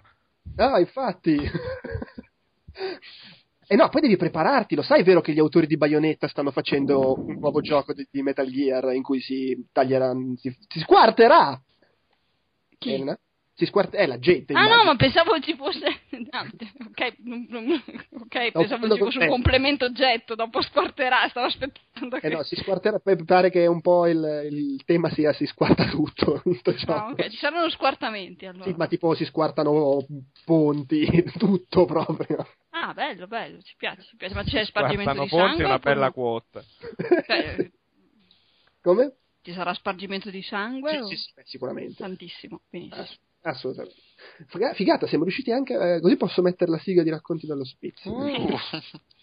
Va bene, dai, passiamo a giochi da quattro soldi, che invece ancora non ce l'ha una sigla perché quelle merde di musicisti che non ci sono questa sera non l'hanno ancora fatta. Perché ormai fanno il, loro, fanno il loro podcastino musicale e qui non eh, sì, Sembrano gli autori di Boris che stanno a parte. e, e, il Toso non, ormai è, si è rifugiato da qualche parte, non partecipa più. Ugo! Dimmelo. Raccontaci questo Pocket Planes, che è il nuovo gioco degli autori di Tiny Tower, di cui però non c'è più Calcaterra a insultarti. No, no, dove al... cosa? Oh, sono, sono, sono sussultata che avevo il microfono spento. Dove? Autori di Tiny Towers? Chi? Sì, Nimble i Nimble, Nimble Beat. Yeah. Pocket Planes, che però per me non ce l'ha fatta come ce l'aveva fatta Tiny Towers perché invece di gestire un grattacielo con tutti i negozietti che poppano a calendario dell'avvento, che ogni giorno, ogni due giorni c'è il negozietto nuovo e chissà che cosa sarà, che grafichina carina c'ha, che, mm. che lavoretti buffi fa, hai una serie di aeroporti e aeroplani da gestire con le rotte in giro. Ci sono sempre ah, tipo flight uh, simul- no, lì, flight uh, control. Sì, no, beh, perché in realtà non, non, c'è minimamente quel senso di sfida arcade o altro, cioè tu imposti una rotta che dura un tot di minuti, vai da questo aeroporto a quest'altro, porti questi qua, porti i soldini, piano piano compri aerei nuovi, più aeroporti, più scali e continui a mm. gestire mm. queste rotte da 5 minuti a salire. Però non c'è quel senso della meraviglia perché comprare l'aeroplanino nuovo, per quanto possa avere la carlinga buffa, non sarà mai figo come un negozietto nuovo. Quindi hai, a un certo punto c'è questo grande treccio di aeroplani che porti in giro per gli, aer- per gli aeroporti. Ma la ciccia a sostenerti il senso di sorpresa nel fare sempre lo stesso gameplay che si allarga, si allarga, si allarga, qua non, non dà secondo me un senso di ricompensa caruccetto come dava mm. Tiny Towers. Poi c'ha tutti gli elementi caruccetti di Tiny Towers, tipo il Facebook dei pupazzini in volo che ah, racconta sanno come vanno i voli, tipo c'è il gremlin qua sopra che buffo sull'ala, robe che tu leggi tipo ah no, mandalo via. Però a parte queste cagatine qua, sì, prendi il cargo ciccione, le robe, ma è talmente lento il processo di espansione come era in Tiny Towers, ma senza quel senso di ricompensa che almeno nel mio caso mi sono stufato. So, hanno provato a riproporre la stessa formula, ma non ce l'hanno fatto. Eh no, ma perché non ti dà proprio quel senso mm. da chissà cosa ho sbloccato oggi, quel negozietto che ho messo in costruzione ieri, chissà che fa. ah dai, è la sala giochi, ci sono i giochini 8 bit comunque manca tantissimo Calcaterra in questa conversazione. E in tutto questo il gameplay di sottofondo per fare la voce di Calcaterra è ah, la stessa merda mangia tempo, inutile, che è la fine del mondo, non ha senso. Però è gratis Calcaterra, dai! È, fa- è, fa- è fantastico Ugo che fa il verso a Calcaterra facendo l'accento romano. Au. Au. Se, se, se, se, sottolineiamo che è gratis, ma puoi pagare se vuoi. Sì, qua davanti le, le, tariffe. Come, come Tiny Tower. Esatto. Ci sono, allora, 0,79 euro per 20 aerei, 3,99 per 200 aerei, 15,99 per 1000 aerei, 31,99 per 5000 aerei. Io mi chiedo chi cazzo spenda 32 euro per comprare 5000 aerei in sto gioco, però magari qualcuno lo fa. Esattamente, in realtà compri anche la moneta corrente del gioco, le banconote rispetto alle monetine nel gioco mm. servono come corris- però anche là, cioè, non essendoci quello stimolo ciccettoso della scoperta, io uno non sono andato avanti a gratis né ho mai pensato di poterci andare a pagamento, anche qua dipende sempre da tipo ti sfizia vuoi fare le robe, se vuoi dai soldi, se no chissà. Vabbè, non ti abbattere, c'è avuto un crollo nel tono di voce proprio da depresso. No, perché l'ho aperto mentre ne stiamo parlando. guarda, almeno mi convince. Vabbè, Però intanto sto facendo come una brava formichina tutti cari programmati per risparmiare due lire. Fra l'altro abbiamo parlato di soldi, eh, diciamolo che quando abbiamo registrato l'altra volta la versione di questo podcast che è andata persa come lacrime nella pioggia, c'è stato un momento caramba che sorpresa in cui Elena ha ammesso a Calcaterra di, di, aver speso dei soldi per conquistare un piano nella sfida per arrivare a 100 piani di taglia. Adesso sono ancora a 60. Sei a 60, vabbè. Sì, però ho ancora i, i soldini messi da parte, eh, con calma, sì. no? anche perché adesso sto strappolando con due telefoni in questo periodo, quindi ogni tanto quello con Time Tower sopra è, è muerto. Ma quanto, quanto, ti deve pagare Calcaterra se arrivi a 100 piani? Ha detto 100 euro. Ok, 100 euro. Quindi comunque puoi ancora comprare qualche piano e guadagnarci lo stesso. Quello sì, che... eh, avevo speso 3,99 euro per tirare su soldi per l'eternità.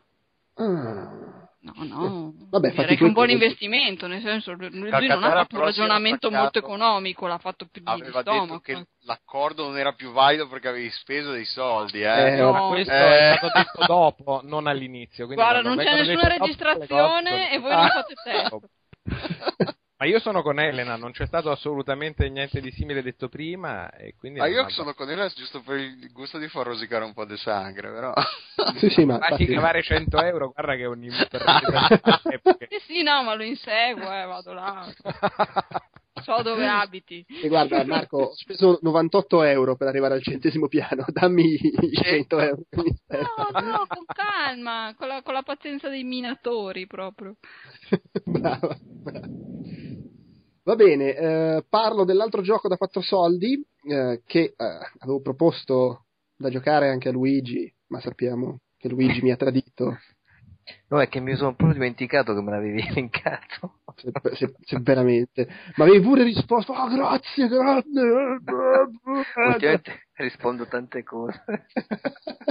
Vabbè, preferisco non approfondire questa cosa. Comunque, si chiama Home e magari chi ci ascolta avrà visto la, la recensione sul, sul, sito, però insomma mi, mi, sembra comunque carino segnalarlo. È un gioco sviluppato da una sola persona, un gioco indie, da tale eh, Jasper Byrne, se non sbaglio. No, quello era quello di Non Survival, da Benjamin Rivers. Cazzo, faccio confusione fra i giochi indie horror. Allora, Benjamin Rivers. Ehm, è un gioco horror, anche se in realtà non è che sia veramente horror, è più una roba mm, mm, investigativa, cercare di capire cosa è successo e quello che è successo sono cose appunto abbastanza inquietanti, in cui si controlla questo personaggio che si risveglia in una casa da solo, con un cadavere fra le scatole, e deve cercare di capire cosa è successo. Eh, muovendoti in giro per il gioco che ha una grafica 2D, pixel art, eh, trovi vari indizi della storia su, che poi è il tuo passato recente, chiaramente, e, e insomma arrivi a un finale. Si possono seguire percorsi leggermente diversi, fare cose leggermente diverse che cambiano un pochino lo sviluppo della storia, quindi eh, pu- puoi anche in un certo senso scoprire realtà diverse del, del tuo passato. E, tant'è che io l'ho giocato un paio di volte vedendo anche situazioni un pochino diverse ed è un gioco molto breve che del resto costa 2 dollari se non sbaglio, per controllo si costa 2 dollari e non ha un sistema di salvataggio perché l'idea è proprio che te lo giochi nel giro di un'ora e mezza, due ore al massimo, come se fosse un film, diciamo.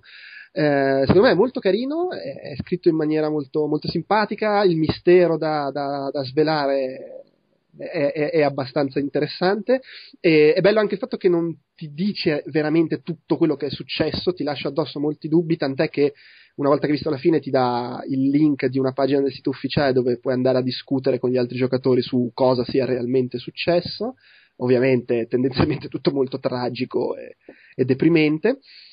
E, e, niente, secondo me è, è, una roba molto carina, interessante che consiglio. È un gioco in cui non si fa altro che andare in giro e usare magari oggetti, aprire porte, cose del genere. Non è che ci siano particolari azioni, puoi muovere su e giù la, la, lampada con cui illumini gli ambienti per trovare cose in giro e tutto qua. Un'altra co- una cosa carina che aveva fatto lo sviluppatore che aveva creato un, un, un, account su Twitter che era l'account del protagonista del gioco e pochi giorni prima dell'uscita ha iniziato a utilizzarlo e a postare messaggi. Inizialmente erano messaggi di una persona normale che va al lavoro, ha la moglie, eccetera. Poi all'improvviso, se non sbaglio, due o tre giorni prima del, dell'uscita del gioco i messaggi sono diventati una cosa del tipo mi sono appena svegliato in questa casa, dove cacchio sono? Ho cominciato a postare eh, foto del, di quello che si vedeva attorno del muro della casa, cose del genere, e poi appunto è uscito il gioco che è l'avventura di questo tizio qua.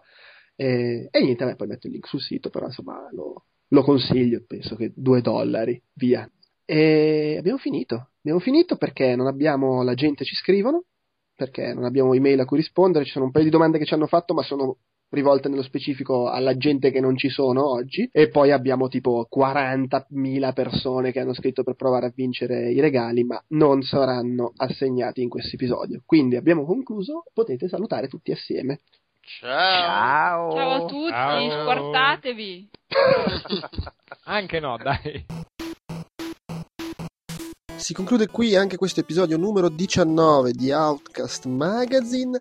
Io vi ricordo come sempre www.outcast.it dove trovate tutto il resto della nostra produzione audio, video e per iscritto. Vi ricordo anche la nostra email ufficiale podcast-outcast.it a cui potete scrivere per insultarci, per commentare, per farci domande e quant'altro. A tal proposito un saluto a Massimo Borgo e a Daniele Di Mauro che ci hanno mandato delle domande specifiche, come dicevo prima, per alcuni dei nostri ragazzi e vi risponderemo appena sarà possibile. E un saluto anche a tutti quelli che ci hanno scritto per provare a ricevere i regali che abbiamo messo in palio negli scorsi episodi.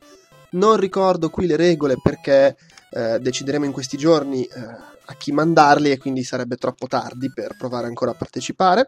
I vincitori saranno contattati in privato via email e saranno anche comunicati nella prossima uscita di Outcast. A tal proposito, la prossima uscita sarà un podcast speciale dedicato alla localizzazione che registriamo in questi giorni e quindi uscirà al massimo la prossima settimana.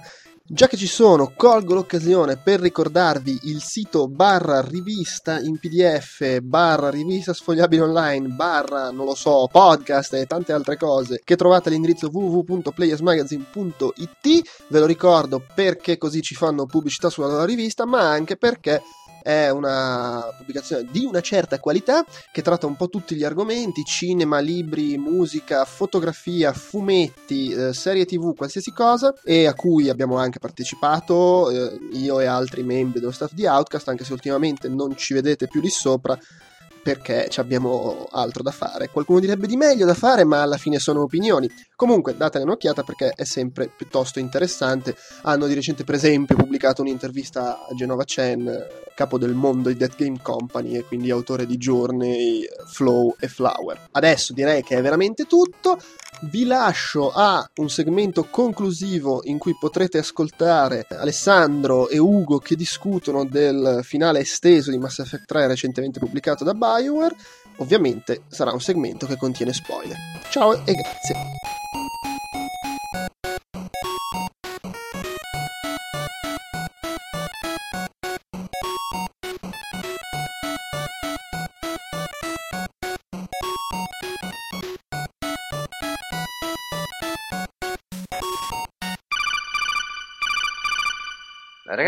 Eh, io sono in Mass Effect 3 appena sbarcato su Londra. Manca molto? Mm, no, no. No, manca molto. Risponde in londinese. manca molto, no, man- no, no. o non manca molto o sei all'inizio? Eh, infatti. O sei all'inizio? Del gioco. no, no, no, no. Beh, no. Peccato che non ne posso parlare del finale perché non riesco a finirlo in, in un'ora. mentre parliamo. sì. Eh, è stata, vedi tutta la, la diatriba che è nata su questa, questa faccenda, non voglio aprire adesso, solo una parentesi, però Uh, ne ho discusso un po' sull'altro podcast su cui registro con Simone Pizzi dei Italian Podcast Network, si chiama Dietrologia Videoludica. E, mh, tutta la gente scandalizzata, eccetera. Cioè, io secondo me, secondo me il videogioco è un'entità che permette di fare questo. I film non li puoi ritoccare una volta che sono in, pellicola e passati in digitale. Eh, trattati... ma, ma insomma, oddio, magari, però cioè fai un remake direttamente. Okay, Ma non è vero, dai, li, li, fanno continuamente la versione uncut, eh, Director's Cut, finale aggiunto, cose. Sì, ed è, no, e fra l'altro è la stessa identica roba eh, gestita in maniera diversa perché pure al cinema fanno le proiezioni e poi a seconda di quello che dice Beh, la gente aggiungono i pezzi e li levano. Non dimenticarci dell'unicorno di Blade Runner. no, cioè, le modalità sono diverse per carità, perché per un film è difficile che succeda che ci sono 100.000 persone che fanno la petizione su internet e gli cambiano il finale, sicuramente. Però alla fine non è così diverso. Ah no, io non le costo le due cose, perché il film comunque tu lo giri e poi tagli le parti, però in un progetto iniziale c'era, qua invece si tratta proprio di ritoccare l'opera. Nel senso, non è che dici ci siamo dimenticati di girarlo, l'abbiamo tagliato. No, rifacciamo. Eh, spiegalo a George Lucas questo, che, che aggiunge 5 minuti ogni, ogni, due anni ai suoi guerre stellari. Ma sai che c'è? Mi sono dimenticato una cosa bellissima che avevo in mente al tempo, fammela rigirare un po' in digitale. Diciamo che è più facile in cinema girare subito eventuali versioni diverse e poi in fase di montaggio perché non ha sì. quel costo aggiunto se è solo una questione metti conto di sceneggiatura, di battute nei videogiochi non ti metti a sviluppare robe alternative perché ogni roba che sviluppi ti porta via un sacco di tempo. Certo, certo. Però dico, l'anima proprio del videogioco è diversa da quella di un film, quindi operazioni di questo genere non mi sorprendono come possibilità che la natura del videogioco in sé proprio presume cioè è un'entità così più fluida, più malleabile, cioè non c'è cazzo da fare, intervengo sul codice e ti stravolgo tutto, faccio i mod, okay. faccio... lo cambio totalmente se vuoi l'anima di un videogioco, lo spirito iniziale. Delle, no, no, è più facile farlo sicuramente. Cioè, quindi non mi so, dico, anzi, questa è l'anima vera, la malleabilità, che, la fluidità che c'è il videogioco in sé, che non può avere ma... un testo filmico. Quindi tutta questa cosa che si è creata, oddio, là, l'opera d'arte, eccetera. Noi stiamo andando verso una definizione dell'opera d'arte che in futuro sarà totalmente più fluida, secondo me. Cioè, già l'intervento del, del, giocatore stesso nel videogioco ti cambia tutto, può, può spa- veramente cambiare l'anima dell'esperienza videoludica a seconda dei giocatori. Figurati se ci va a intervenire nel codice. Ma fra l'altro, cioè, il punto è, è che è più facile cioè, al cinema non succede perché è più difficile, non eh, perché certo. non lo certo. vogliono fare. Tant'è che quando possono, vedi Lucas, vedi Ridley Scott che, che cambia la robetta di Blade Runner, cioè, lo fanno. Sì, beh, quando cinque anni dopo ah, ho modo di cambiare quella cosa che non mi piaceva del film e mi è rimasta qua sul culo per cinque anni, ah, figata, facciamolo. Eh, però è più difficile perché non è che puoi chiamare noi gli attori e fargli fare le scene certo, e sono pure invecchiati. Però, cioè, non è che è perché, nel senso, il videogioco te lo permette e quindi lo possono fare. Tipo in The Witcher hanno, non l'ho giocato, ma The Witcher 2 mi dicono che hanno completamente cambiato il sistema di controllo rispetto a quando era uscito. Eh, eh, immagina anche Mood, l'utente che può fare di sì, tutto. Sì, sì, sì, no, è, cioè, è pazzesca questa cosa qui. Va bene, facciamo il pezzetto insomma, sul finale di Mass Effect 3 e quindi Luigi se ne va. A giocarlo. Bravo. Io ciao, vi saluto Luigi. allora, ciao ciao. Che tra l'altro da quando abbiamo registrato la prima cosa, poi ho scritto anche il pezzo per Outcast, quindi mi sa che ho cambiato di nuovo opinione, quindi non lo so, no, vediamo. Sei una molle, sei. no, alla fine... non c'hai un'idea chiara in testa, ma non si può lavorare così. non, è, non, è, professionale. Va bene, va bene. Allora, adesso lascio la parola a Alessandro e Ugo che eh, danno seguito, fanno la loro versione estesa della discussione sul finale di Mass Effect 3, visto che si erano accapigliati su, sul finale originale, adesso si, si squarteranno su, sul finale esteso di Mass Effect 3. Esatto, dicendoci com'è. Io mi levo le cuffie quando smetterò di sentirvi rumoreggiare dalle cuffie appoggiate sul tavolo, tornerò in, in onda. Stai tipo la maestra di, dei Peanuts.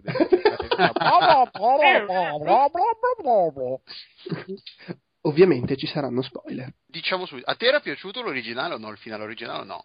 A me era andato bene, l'avevo trovato frettoloso, ma me l'ero fatto bastare, non mi era esploso il cervello e anzi, guardandolo era stato, vabbè, ma tutto sto casino. No, perché a me era, ah, invece lo trovo, per le stesse motivazioni che tu hai detto, che era frettoloso, di qua e di là, a me non era piaciuto proprio per quello. Comunque è uscito sto extended cut che è praticamente la versione ste- riveduta e corretta del finale originale di Mass Effect 3 ed è uscito gratuitamente. Sono circa 2 giga di roba da scaricare. Sono 2 giga di roba da scaricare, però leggevo anche che la gente che ovviamente non sa, non sa cosa fare è andata a rovistare tra i file. Ci sono anche dei file del prossimo DLC che uscirà eh vabbè, ma è un metodo eh. per, eh, così sì. quando poi lo compri non ci metti tanto a scaricarlo. Comunque, è uscito questi, questo extended cut che amplia i tre finali originali, quello, quello, verde, blu e rosso originale, che era praticamente verde era sintesi, blu era controllo e rosso era come Istruzione. Istruzione, esatto. E ne aggiungono un quarto che ho visto, io non, lo, non, li ho giocati, non ho, voglia, non ho, voglia, di rigiocare al gioco solo per vedere una. Ci sono anche delle modifiche nella parte pre- pre- precedente sì, al sì, finale sì. vero e proprio, però non, non so. Beh, se... ti fanno vedere un po' di più loro che se ne vanno. La Normandy con la gente a bordo che se ne va via. Perché ah, sì, che ricevono l'ordine diretto, tipo di. di eh, che, eh, come si chiama? Joker va a recuperare i due tizi che erano con te e li porta sì, via. Sì, sì, normale, infatti, che era un bu- uno dei bu- buchetti di sceneggiatura che, ave- che avevano lasciato nella, nel, nel, finale originale. Uno missis direi più che un buco. Sì, sì, sì. E praticamente, allora, questo finale Extended Cut è molto didascalico, io l'ho trovato molto didascalico, nel senso che si mette lì anche un po' in una maniera in alcuni momenti anche un po' pedante a dirti ah tutto questo che, non è, che tu non sapevi te lo spieghiamo per filo e per segno così almeno sai bene cosa, succe- cosa succede, cosa succederà e cosa è successo. Che va bene, però è anche un po'. Non lo so, l'ho trovato poco raffinato, un po' troppo, non molto sofisticato come modo di mettere una pezza agli errori dell'originale. Però il, il, la colpa più grande secondo me è il fatto che comunque che non è una colpa, non è che potessero riscrivere tutto, è che se non ti era piaciuto l'originale, non ti, continuerà a non piacerti questo, e se ti era piaciuto l'originale, non penso, no, cioè, non fa dipende da, dal punto di vista. Allora, se non ti erano piaciuti i concetti espressi dai finali, a parte quello nuovo, i concetti sono gli stessi. Se invece volevi che quei concetti venissero ampliati e raccontati in maniera un po' più chiara, volendo più didascalica, ma quello deriva anche da voler raccontare di più e doverlo fare in tot mesi, quello, quello, è. Quindi se uno esplosa il cervello e dice no, il finale doveva essere un altro, no, guarda un po', Bioware non sapeva qual era il finale, proprio quello che volevi tu e non ha fatto quello. Ha ampliato quelli che aveva fatto più uno. Sì, quello sì, eh, c'è una cosa che um, io trovo, sì, la, la cosa della, dell'essere didascalico ho trovato tutto l'ho trovato di, di, uh, fastidioso, quello sì. Sul, sui contenuti io leggevo, su, poi sul forum di Outcast leggevo un po' i commenti dei, dei ragazzi, dei, dei, lettori, che molti si sono, trovati, si sono quasi sentiti offesi, soprattutto dal finale sintesi che è quello verde, che combinazione è quello che io avevo scelto nel gioco originale, nella, quando ho giocato io la mia partita, ho scelto quello e poi è quello che avrei riscelto, giusto per, per diciamo, la coerenza narrativa e per loro è, è, si sono trovati si sono trovati d'accordo su, sul fatto che fosse quasi offensivo perché era offensivo in... addirittura molti si sono, si sono, molto arrabbiati su questa cosa qua che praticamente è la soluzione che, che, diceva Saren che era il motivo per cui noi abbiamo ucciso Saren alla fine del primo gioco se ci pensiamo. Ripensandoci è vero che in un certo senso il gioco ti inganna però da un punto di vista narrativo, secondo me ci sta che il gioco ti offra una possibilità del genere. Ma sì, ma poi sono passati due giochi e lo scopo e le dimensioni del tipo di cambiamento che vai a portare, delle cose che succedono, è talmente ampliato che secondo me è anche oh, figo che rispetto a una cosa che se un protagonista facesse la stessa cosa all'inizio di quella che farebbe alla fine, non ci sarebbe alcuna crescita e pathos narrativo in un racconto. No, no, io li ho trovati, cioè i finali come, so, come opzioni a me sono piaciuti. Non è piaciuto la, la, la, che sia saltato fuori il bambinetto lì eh, blu dal, dal, dal, nulla, che narrativamente non ha senso, non era mai stato introdotto come concetto. Il Deus so. ex machina, bau bau. Un po' bassissimo. A me non piace come trucco narrativo, lo detesto in tutti i film, libri. Eh, Pretesto cosa... per darti dell'esposizione, non è che c'è. E per risolverti appunto. Esatto, è un che risolvere questioni che non sanno come risolvere. A me dà fastidio, ha dato fastidio anche nel gioco che questo qui che, che, che esce dal nulla ti dice ah guarda che io ho fatto così, sono sempre stato io che, ti, che facevo, ma, ma, chi sei, ma chi ti vuole, ma vattene. Che questo è quart- il quarto finale che hanno aggiunto, giustamente è quello che ti dicono no guarda io le tue, le tue tre scelte non le voglio, me ne frego, io non voglio né controllare né distruggere né fare la sintesi, voglio combattere e vediamo come va. Lo diciamo come finisce il combattimento? Abbiamo detto che è pieno di spoiler. Allora, va bene, sì, allora. Siamo sì, in sì. campo qua. Ragazzi, sì, sì. bombe ogni due secondi. Cioè, se non volete gli spoiler, non avete sentito le urla 25 minuti fa e sono un po' cazzi vostri. Sono il punto finale, che è quello nuovo che è stato aggiunto eh, solo per questo extended cut, permette al giocatore di dire no al bambinetto, no guarda, delle tue tre scelte me ne frego, voglio, abbiamo qui una flotta, combattiamo e vediamo come va. Finisce malissimo perché per, bravo scemo. La risposta del gioco, ah, volevi anche questo finale? Eh, guarda, alla fine non hai scelto niente. Ecco che cosa è successo. Le scelte, a me non era, eh, aveva dato fastidio per, per i buchi di sceneggiatura e tutte queste cose che non erano state spiegate. Ora le hanno riempite e le parti, quei monologhi che sono tutta la parte nuova, quei monologhi, quelle sono state un po' sì, vabbè, ok, però... Mm. Però alla fine loro la pezza ce l'hanno messa, spiegano meglio e... Hanno dato anche un senso maggiore di chiusura, cioè col fatto che c'è il funerale o meno. Non so se... Di, sì. di, di, Shepard. Non so se senso Lei... perché la, la parte del, del monologo tre, i tre dialoghi non sono compatibili l'uno con l'altro, quindi se loro volessero continuare di lì, tipo un Mass Effect un, nuovo, un nuovo gioco ambientato nell'universo un centinaio di migliaia di anni dopo, non, un, un, non si sono lasciati abbastanza spazio di manovra narrativamente per dire, quindi devono, dovranno per forza scegliere uno di quei finali, perché non possono dire come è successo tra virgolette con Deus Ex, è normale. A un certo sì. punto quando fai queste cose, se poi gli dai un seguito e hai quattro finali che vanno in quattro direzioni differenti, alla fine... a un certo punto uno devi scegliere perché se provi a fare il frullatone misto è lì che secondo me fai i danni micidiali. Però sì, boh, ehm, ho apprezzato lo sforzo di Bioware, secondo me non avrebbero dovuto farlo, a prescindere, è stato un errore ah. da farlo. Secondo me no, errore farlo no, perché allora se hai levato tempo di sviluppo ad altre cose che magari poteva, è tutto discutibile, siamo nel, nell'ambito dei sé. Ma se vogliono dare ascolto e magari anche a loro stessi, come avevamo detto nell'altra discussione, andava di chiudere meglio questa roba e questa cosa gli ha fornito la possibilità di farlo, e secondo me ha più una chiusura e per quanto possa essere didascalico è un po' meglio raccontato quello che hai scelto, secondo me è buono, l'hanno voluto fare è mm. gratis. Mi rende no. quella roba meno frettolosa, sì. Altera, no. Tra l'altro, eh, cioè, che non debbano farlo per principio, se è una scelta loro, non, non li hanno obbligati con una pistola alla tempia, ah, sequestrandoli no. in uno stanzino, che lo facesse. Uh, tra l'altro, nel pezzo di Outcast, poi alla fine, quello, quella la cosa che più mi ha colpito comunque di tutta questa faccenda è quanto poco mi interessasse comunque del nuovo finale. Io per me il Mass Effect 3 era finito quando l'ho finito, ma quant'è, un paio di mesi fa, più ormai, quando è che l'abbiamo finito circa. E per me era finito così, di rigiocarlo e di vedere una cosa in più. L'ho visto un po' che, più che per curiosità che per reale interesse e voglia di sapere quello che avevano da dirmi. Per me era finito così e, e, e com, tra l'altro non mi viene neanche voglia di rigiocare a Mass Effect 3 per qualche motivo, non so, è come se fosse finito così basta, la, narrativamente, magari tra un anno mi viene voglia, però ora come ora il, avevo totale disinteresse perché era finito così male o bene a seconda dei punti di vista, però queste aggiunte qua mi hanno lasciato freddo da un punto di vista del coinvolgimento nella, nella vicenda del gioco, non di, del baraccone che è stato tirato su poi a, dai fan e da, da loro.